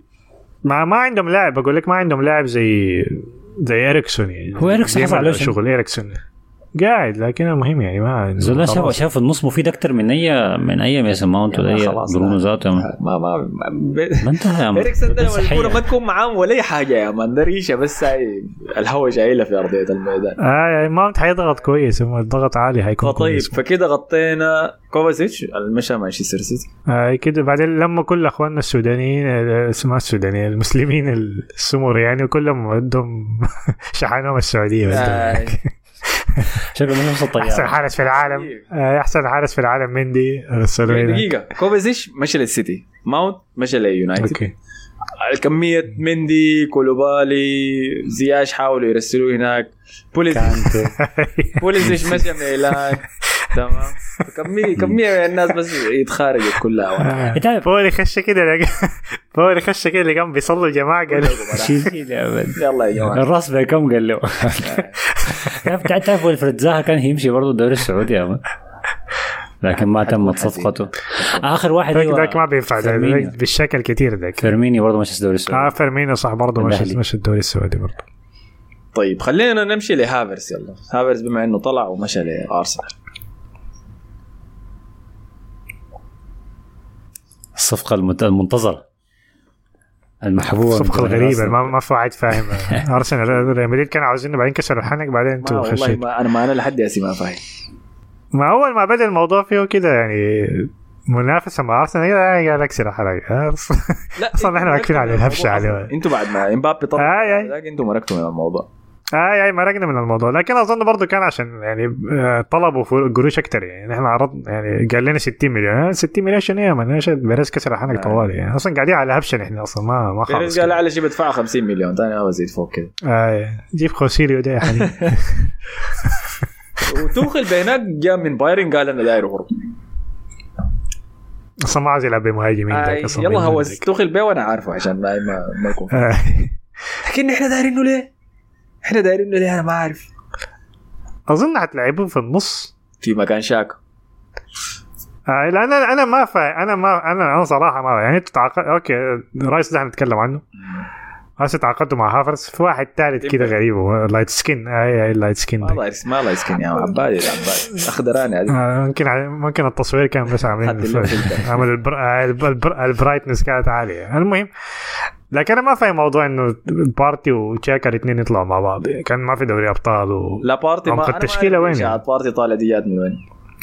بارتي ما طالع دي هي بس آه، السعوديين دايرين يحاولوا يرغموا ولا يجيبوه يعني ب- بمحادثه ما شايف أرسنال ممكن يتخلص منه عشان القضية ديك. قضية هذيك انتهت عصفورين لكن. بحجر واحد. ما ما منتهي. هي لسه ما انتهت. أظن كان في لا، حاجة لا. طلعت حاجة كده آه، أنا عارف إنه ما حيتخلص منه كان بعد بداية الموسم يمكن بعد أربع مباريات خمس مباريات الموسم اللي فات ده ومتذكرين بداية الموسم أول مباراة الأجواء كان مسخنة حوالين بارتي متذكر؟ الناس كلها تهمة مم. بتاع حيقبضوها ما حيقبضوها حيمشي السجن بتاع. الأجواء كانت متحسسة حوالينه.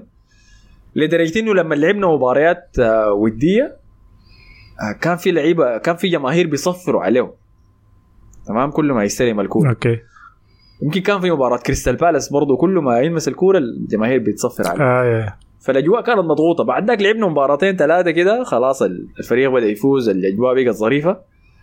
عملوا مقابلة مع أرتيتا بعد المباراة قالوا له ها رأيك شنو في أداء توماس بارتي؟ قال لهم ممتاز يا خاصة مع كل الضغوطات اللي هو متعرض لها حسي.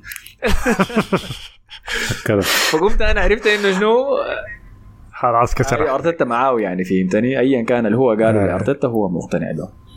أنا متأكد إنه توماس بارتي ما مارق شاكا إحنا عارفين قبل ما الموسم يخلص إنه ماشي باير ليفركوزن وده اللي حصل تم الإعلان امبارح. تمبر ده بيلعب وين؟ أجيك بس خليني أهبش على اي اي. لسه في تشيلسي.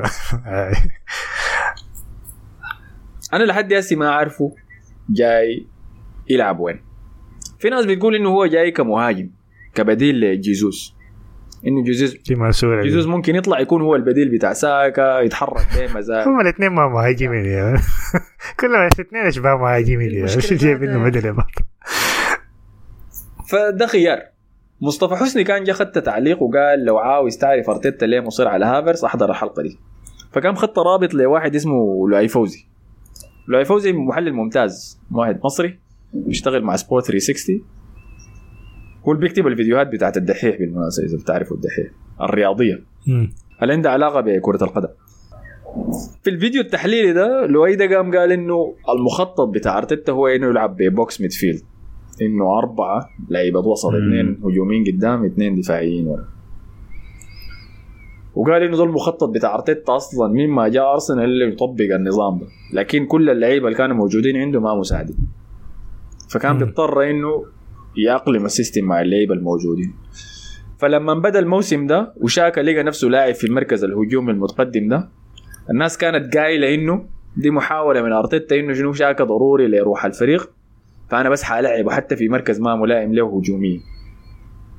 فهمتني؟ إنه شاكا لازم يكون موجود في التشكيلة فجدعناه بس في الحتة الشاغلة في التشكيلة. كان بعد ذاك اتضح إنه الكلام ده ما صح. إنه أرتيتا ده النظام اللي هو داير يلعب فيه وإذا داير تلعب أنت يا شاكا لازم تتأقلم على المركز ده. قام شاكا مشى وقضى الصيف كله يتأقلم نقص وزنه. دي الحياة اللي قالها أرتيتا. نقص وزنه آه، يتحسن هجوميا يتفهم إنه لازم يسجل أهداف. عشان كده سجل سبع أهداف وصنع سجل سبع أهداف الموسم. فحسب كلام لؤي فوزي ده هافرت جاي عشان يلعب في مركز شاكا. اللي أصلا ما يكون عنده أي مساهمة دفاعية للدرجة دي. لكن شاكا لأنه لاعب دفاعي كان بينزل ويساعد مم. هو لكن ما عنده حاجة يدافع لأنه في اثنين مدافعين فما محتاج عشان كده. تمبر جا تمبر بيلعب كقلب دفاع في أياكس لكن قصير طوله 178 ولا 179 حاجة آه. نفس المحادثة لكن الحمد لله مارتينيز. خلاص آه خلاص مارتينيز اتكسر هنا. العقدة دي يلا هو ما زي مارتينيز like مارتينيز إذا لاحظت عليه مع طول قامته دائما بينافس على كل الكرات الهوائية حتى إذا ما بيقدر يفوز على يفوز بها بينافس عليها بيتفر اللاعب الثاني من تحت بيوقعه بيقلبه ليك بيسوي اللي بيقدر يسويه. تيمبر عنده مشكلة حقيقية مع الكرات الهوائية. ما بيقدر يفوز بالكرة الهوائية. ما بي ما بينط عليها ذاته ينافس عليها أوكي. تنهاج لما كان في أياكس ديل كانوا قلوب دفاع ومارتينيز وتيمبر الاثنين. وكان كل سنة أياكس بيطلع من ال Champions League بسبب الكورنرات يا man. كله corner رعب. مشاكل يعني. يسب عليهم ما تلعب يا ديش ما تلعب الكورة فوق؟ عشان كده ونانا ضروري جدا كان له منظومة. تاعت. اضغط عالي ما تخليه يلعب الكورة فوق. فشنو؟ آه أرتيتا زول ما بيلعب في في نقطة الطول دي. طيب أنا كان عندي بعد ما عملت تشكيلة ال أكثر اللعيبة اللي تفوقوا التوقعات أنتوا لسه ما سمعتوها لكن لما تسمعوها حتعرفوني أنا قاصد شنو. أديك طول قامة لعيبة ارسنال طيب. صليبا 193 سنتيمتر. جابرييل 188 تومياسو 188 روب هولدنج 188 بين وايت 185 ديكلان رايس 188 توماس بارتي 185 سميث رو ذاته 183 هافرس 193 طيب. فلما نعاين الأسامي دي أنا متأكد إنه تيمبر ما جاي يلعب كقلب دفاع معناه الدور يكمل الصندوق الصندوق الوسط ده أيوة. الرباعي. فزي ما زينشينكو بيلعب كظهير شمال لكن لما نكون مستحوذين بنقلب وبخش وسط الميدان تمبر حيعمل نفس الشيء من الجهة الثانية فبقى عندنا ظهير يمين يقدر ينعكس وظهير شمال يقدر طيب. ينعكس طب كده كده خلصنا من هافرس وتمبر طيب ديكلان رايس الصفقة المنتظرة دي دي كلها. تكهنات دي كلها توقعات. أنا ولا حد هسه ما أعرف ارتيتا داير يسوي شنو. ممكن عادي يجي يلعب مكان جابريل جيزوس يطلع إنه في مخطط تاني عكسي أنا لا أعلم. يمكن في لاعب ثمانية جاي تاني مكان شاك ما في مهاجم جاي؟ يمكن. يمكن. لحد هسه ما لا، في ما في ما يعني. بديل لساكا حد هسه. طيب ف لا ما ساكا بقول لك مهاجم عديد يعني يمكن. برضه الله أعلم مع انه مع إنه أنا شايف إنكيتيا وجيزوز وبالوغان هو مصطفى لسه على فكرة أحمد لسه قال إنه ديل كلهم مهاجمين يعني آه. أنتوا ما معترفين بإنكيتيا لسه؟ ما ما معترفين طيب. كويس ديكلان رايس ديكلان رايس أنا ما- ما شايف محتاج تبرير يعني أنا بس عندي فيه بس نظرية فيه. واحدة بس. يعني أنا شايف السيتي عمل معاكم حركة نفس الحركة اللي عملها مع رونالدو لما كان جاي يونايتد. حركة معرضه آه يخش في في السباق كده وحاول ياخده على أساس إنه هو مهتم بالموضوع.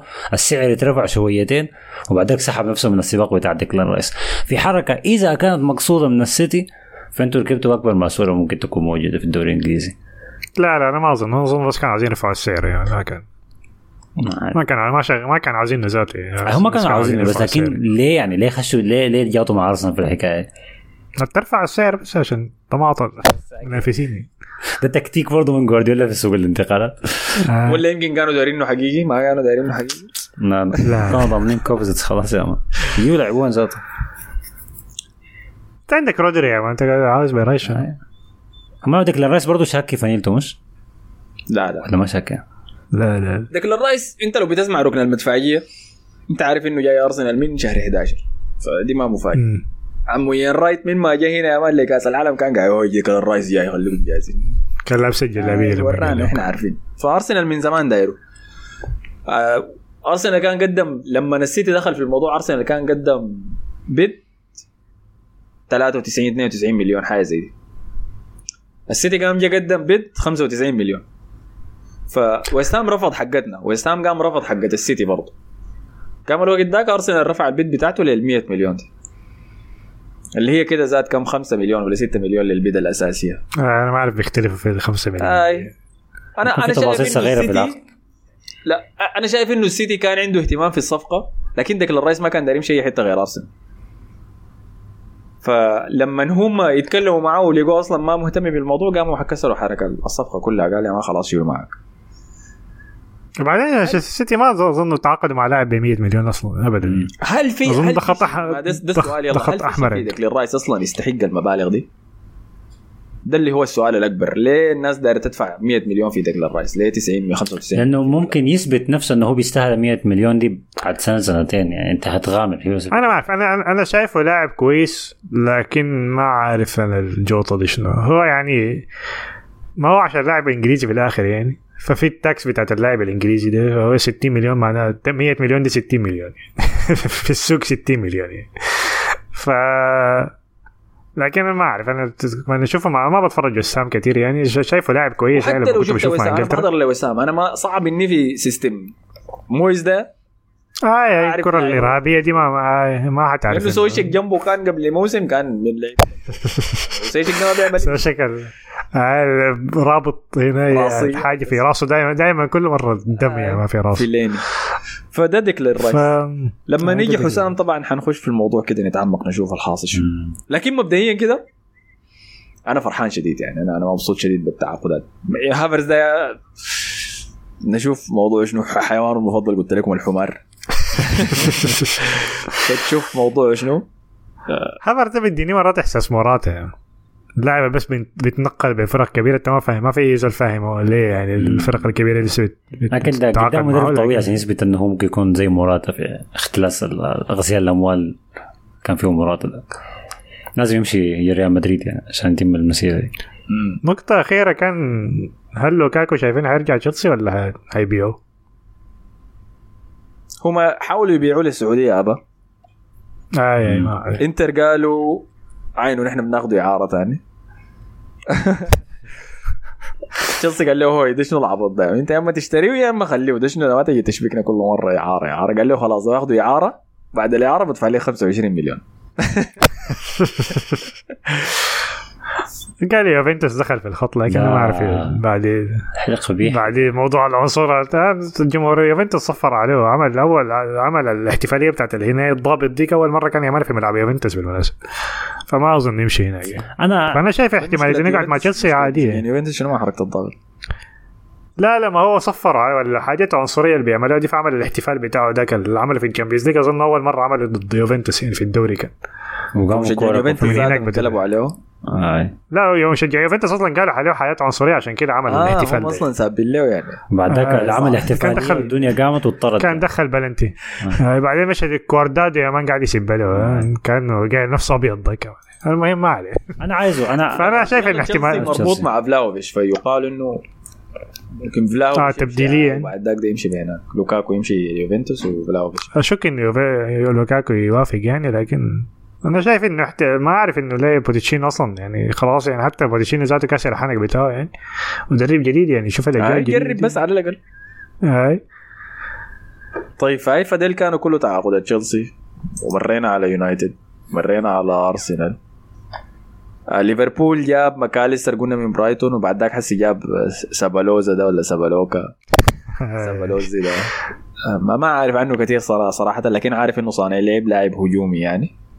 الحمد لله بقى عندهم وسط يا أخي. ماشيين كويس ماشيين كويس. ماشيين كويس، ناقص أيوة. واحد بس يلا جيبوا الواحد الأخير ده وخلاص كده يكون الوسط. مكان ال 45 سنة فابينو ذاك ولا واحد؟ آه، لازم ارتكاز لازم ارتكاز. آه.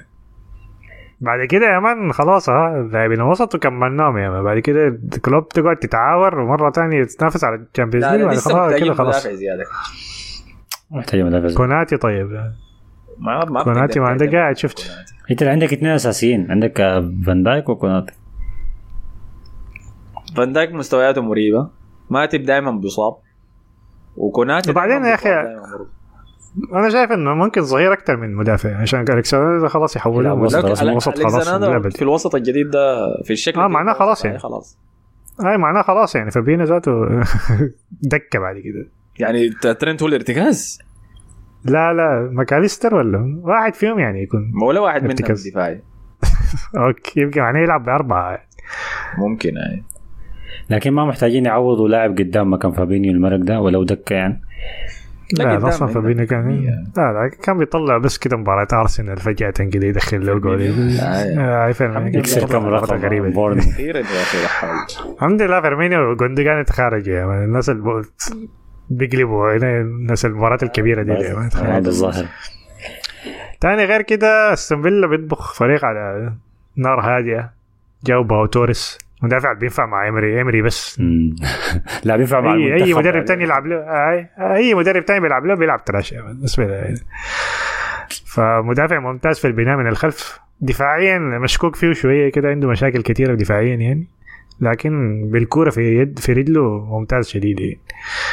فده هيكون برضه فريق مخيف يعني. مم. هيعمل مشاكل. توتنهام أتوقع أتوقع تعاقدوا مع ماديسون.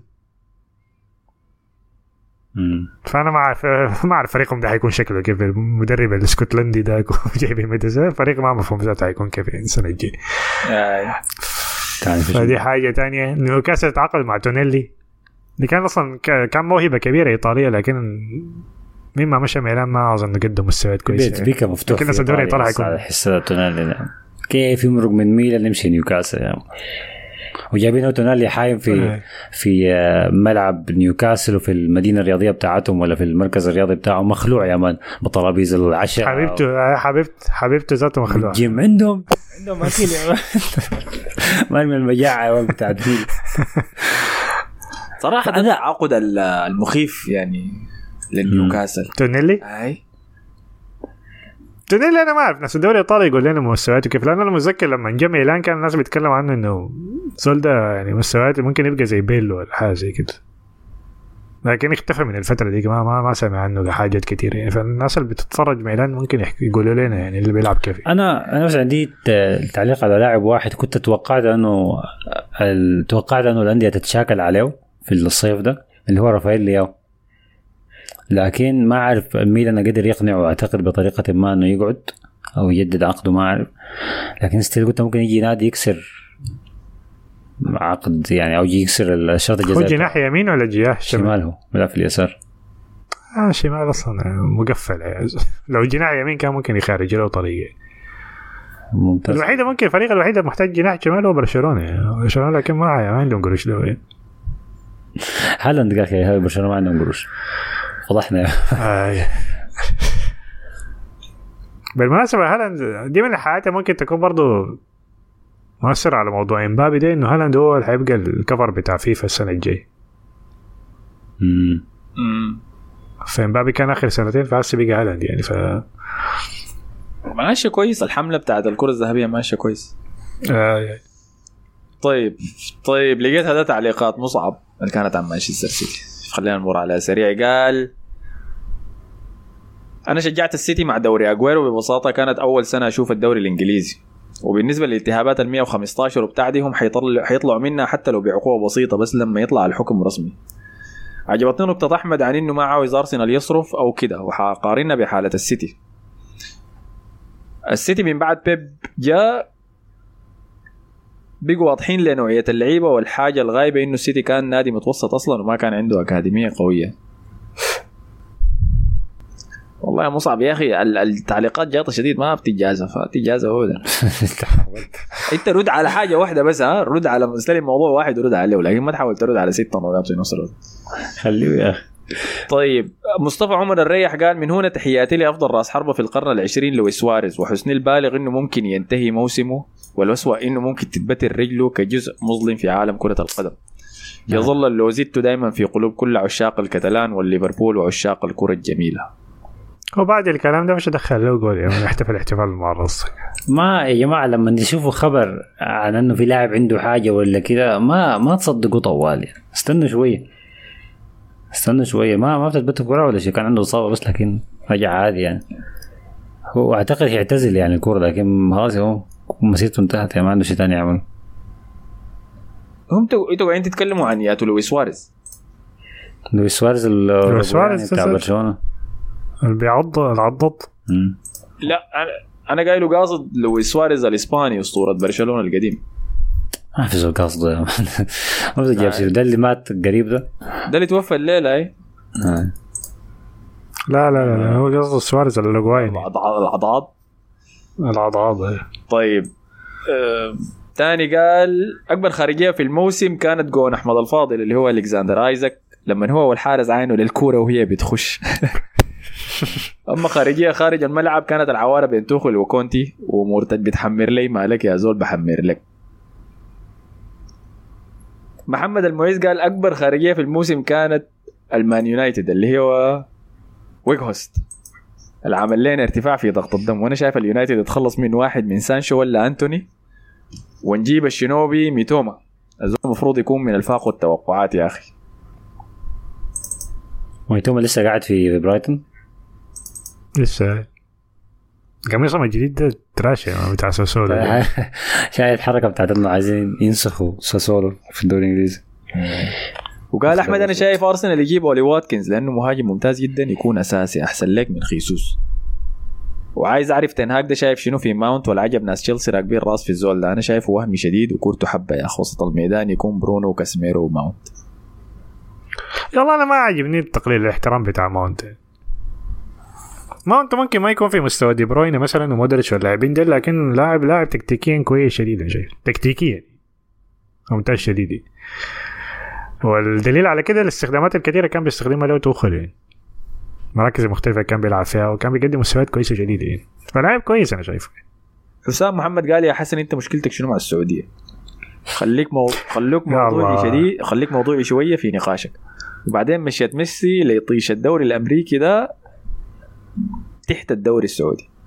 الدوري السعودي تنافسي وحيكون أقوى كثير السنة الجاية. سبحانك الله. أنا بس أنا بحب ميسي شديد وما عايز أشوفه يلعب في في في دوري ما ما تنافسي أو دوري دوري ما ما كبير يعني. بس لكن إذا كده كده خلاص يمرق بس يمشي يمشي الدوري الامريكي يعمل له سمعة هناك كويسة. كان الدوري السعودي الحركة بتاعت اللعيبة الكتار اللي بيشتروهم دي ويكون ضمنهم كده ميسي ما سمح في حقه يعني. ما أنا ما صلحت أي حاجة أعتقد بالتعليق بتاعي.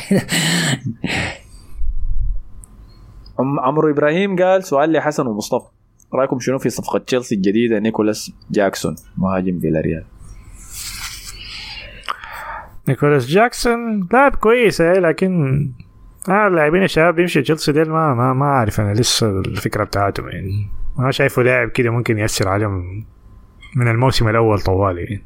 لكن أشوف غايته. لكن ما تابعته كثير صراحة مع فيريال والله ولا أنا ما يعني ما بتذكره كويس شديد. آه لكن يعني 22 سنة.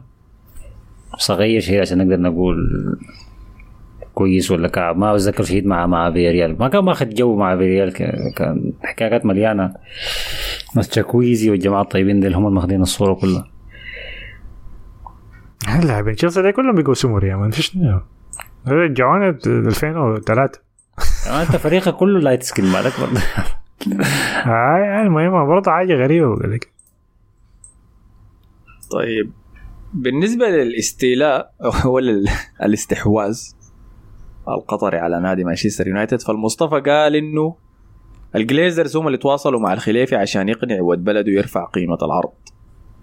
يعني الجليزرز هم يتكلموا مع الخليفي قالوا له خلي كان من هو الشيخ جاسم؟ الداير يعمل الاستحواذ ده إنه يزيد البيدر اللي رسلوه يقال إنها وصلت لمبلغ 6 بليون جنيه استرليني لحد هسي. وعد هسه ما في رد ما في أي حاجة. وقال لي يا أحمد يا أخي اسمه اسمه استحواذ ما استيلاء. الاستيلاء ده بالقوة والسيطرة. متفق عليها. وقال بعدين لسه الصفقة ما تمت ومن هسه شايف بدات تطلع في قصة الصرف. فمعليش حستفيد في النقطة دي استحملوني. مانشستر ده ما زي السيتي ولا باريس ولا نيوكاسل. مانشستر طول عمره بي- بيصرف ببذخ شديد. أي نعم بغباوه وسوء اداره دي مشكلتنا مع الجليزرز لكن بيصرف. فالناس ما تجي بعدين تقارنه بباقي الانديه اللي بدات تصرف يا دوب بعد الاستحواذات دي. بعدين عمره مانشستر ما دق جرس في صرف السيتي لأنه شايفين إنه ده الطبيعي. اللي بيدقوا جرس ده الناس كلوب وتوخل والباقي. وحتى جوارديولا فما في أي نفاق في الموضوع. الكلام ده ليك يا مصعب قال. أه لحد هسه إيش قالوا؟ إنه البيت بتاعت الستة مليون دي ترسلت ل للجليزرز وليها قريبة ثلاثة أسابيع ولحد هسه ما جرد منهم. فما معروف الحاصل شنو يعني في الموضوع. هل هم قاعدين يوزنوا خياراتهم؟ ولا هم متمسكين بموضوع إنه ما داري يبيعوا ملكيتهم كاملة؟ دايرين يفضلوا متمسكين بجزء منها. حنعرف غايته مع الأيام. لكن التأخير بتاع اكتمال العملية دي مؤثر على صفقات مانشستر يونايتد.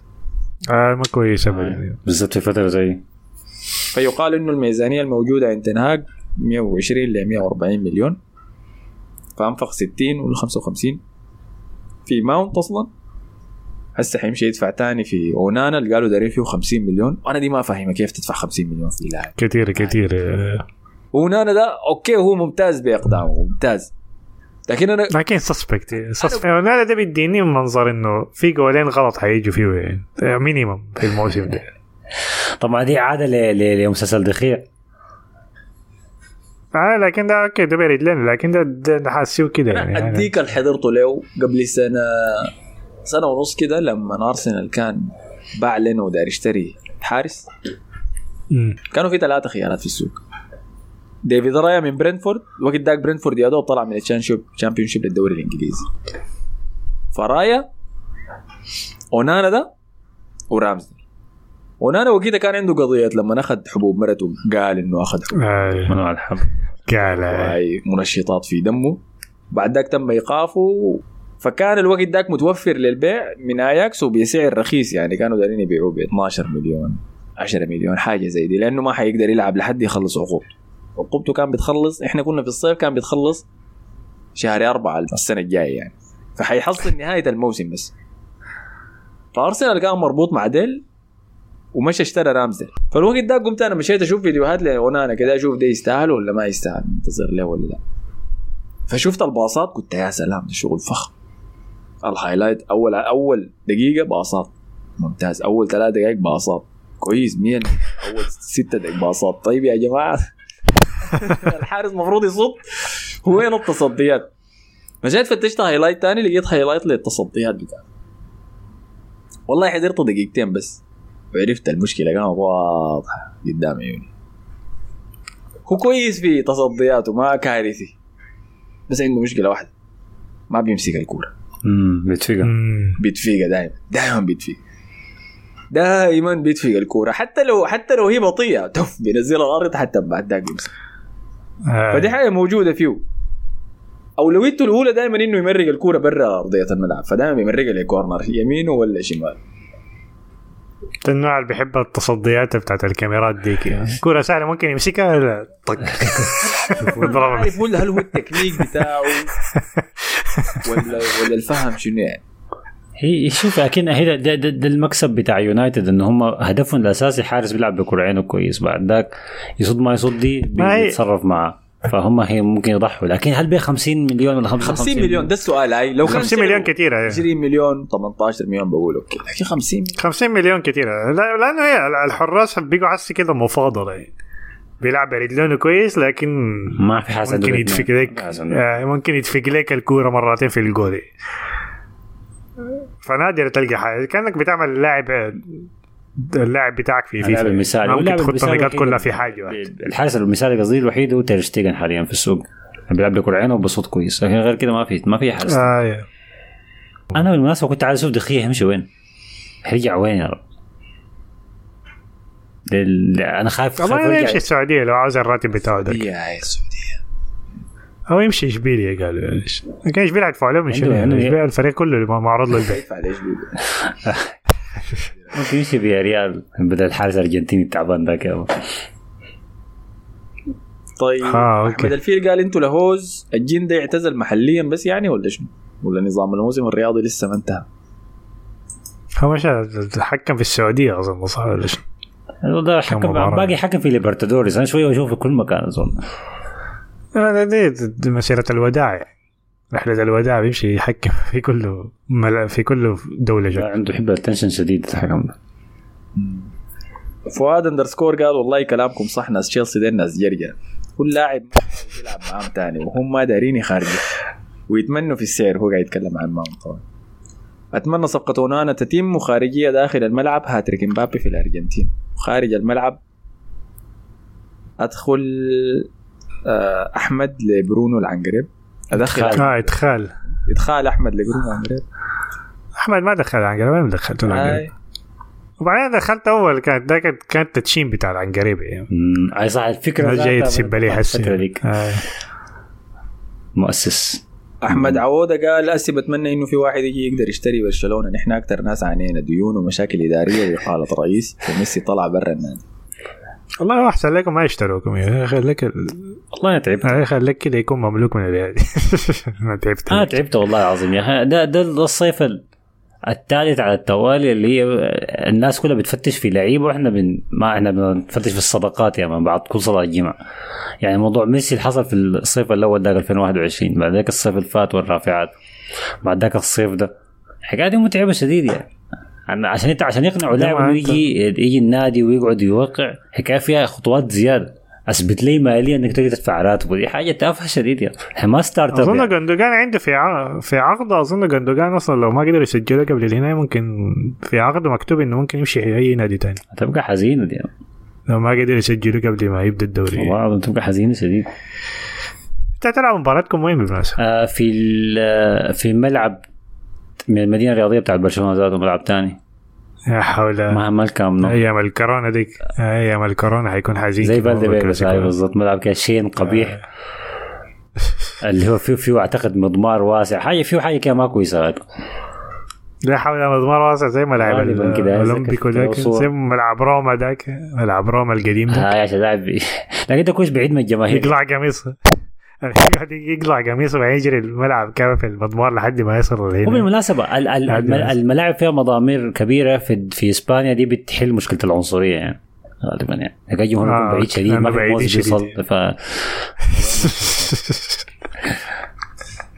طيب مصطفى عمر الريح قال أبشركم إني لميت أعمامك الكبار كلهم وبديت اسميهم البودكاست حنك رادي وكده وكانوا مبسوطين به. ما خزلتني إلا كلمة تعرصة القدر. لما اتقالت حمروا لي. وإنه يوم فتحنا البودكاست في سماعة لقينا أحمد ومصطفى بيتكلموا عن دي بروينة وحبيبته شلبوها ضاعت وراك يا صفصف والله. مع إني مقنع اعمامك الكبار إنه بودكاست رياضي بحت وعالمي عشان توافق مبروك يا حسن الدوري ولا عزاء لعيال بيريز وما عجبني صفوت الفيلم الا لما لقيت أحمد بيكره برشلونة حتى عدتي بشغل البودكاست وبلعب Dream League لاحظت إني لاعب ضد أرسنال وقلت الوقت لاحظت إني لاعب ضد ارسنال وقت الكلام ده فغلبته سبعة زعل سايف يا أحمد ده. مم. كويس يعني. يديك العافية أخي. العافية. ما قصرت أكيد هتتعب شديد لو هتشغل البودكاست اللي من الكبار كل حلقة كده. شغل ال- للشباب الحلة يا ولد، شغل يا عم. مهمة صعبة شديد. أنا حاولت شنو أختار من أي زول تعليقات كده التعليقات كانت كمية. تاني في زول أي ما حصلت تعليقك؟ إحنا موجودين ها كل أسبوع ما تعال شوفك في الحلقة الثانية بس طوال. هم قال آه قريته ده أي ما أعرف بطل تتنمر على حسن وبعد عقرة ثانية. هو ما تقول عقرة ثانية. عن حسن وبتاع ها عقرة ثانية خلاص. أي بس خلاص. آه إنجينير محمد عادل انسى قال توقيتكم مظبوط ربنا يوفقكم من زمان متابعكم وأول مرة أعلق. أهلا بك يا يديك العافية. خلاص كده أنا شايف كفاية الحلقة دي ذاتها مسكت وقت طويل شديد. كالعادة شكرا لأي زول اخذ الوقت وكتب تعليق. أتمنى إني قدرت أغطي كل التعليقات يعني. وإذا كتبت أكثر من تعليق بحاول إني أشيل تعليق واحد ليك واقراه شنو أوزع يعني. تمام؟ لكن مقدركم كلكم. الله شكرا لكم يا شباب. في أي نقطة إضافية دارين تضيفوها؟ لا يديكم العافية. نشوف لحد الأسبوع الجاي يا مان الفعاليات هتحصل آه. طيب. آه، شكرا لك يا حسن. آه العفو. شكرا لك يا مصطفى. شكرا لكم. اشوفكم في حلقة الأسبوع الجاي. السلام عليكم. Asma Podcast da Fori alla SoundCloud y a Nas.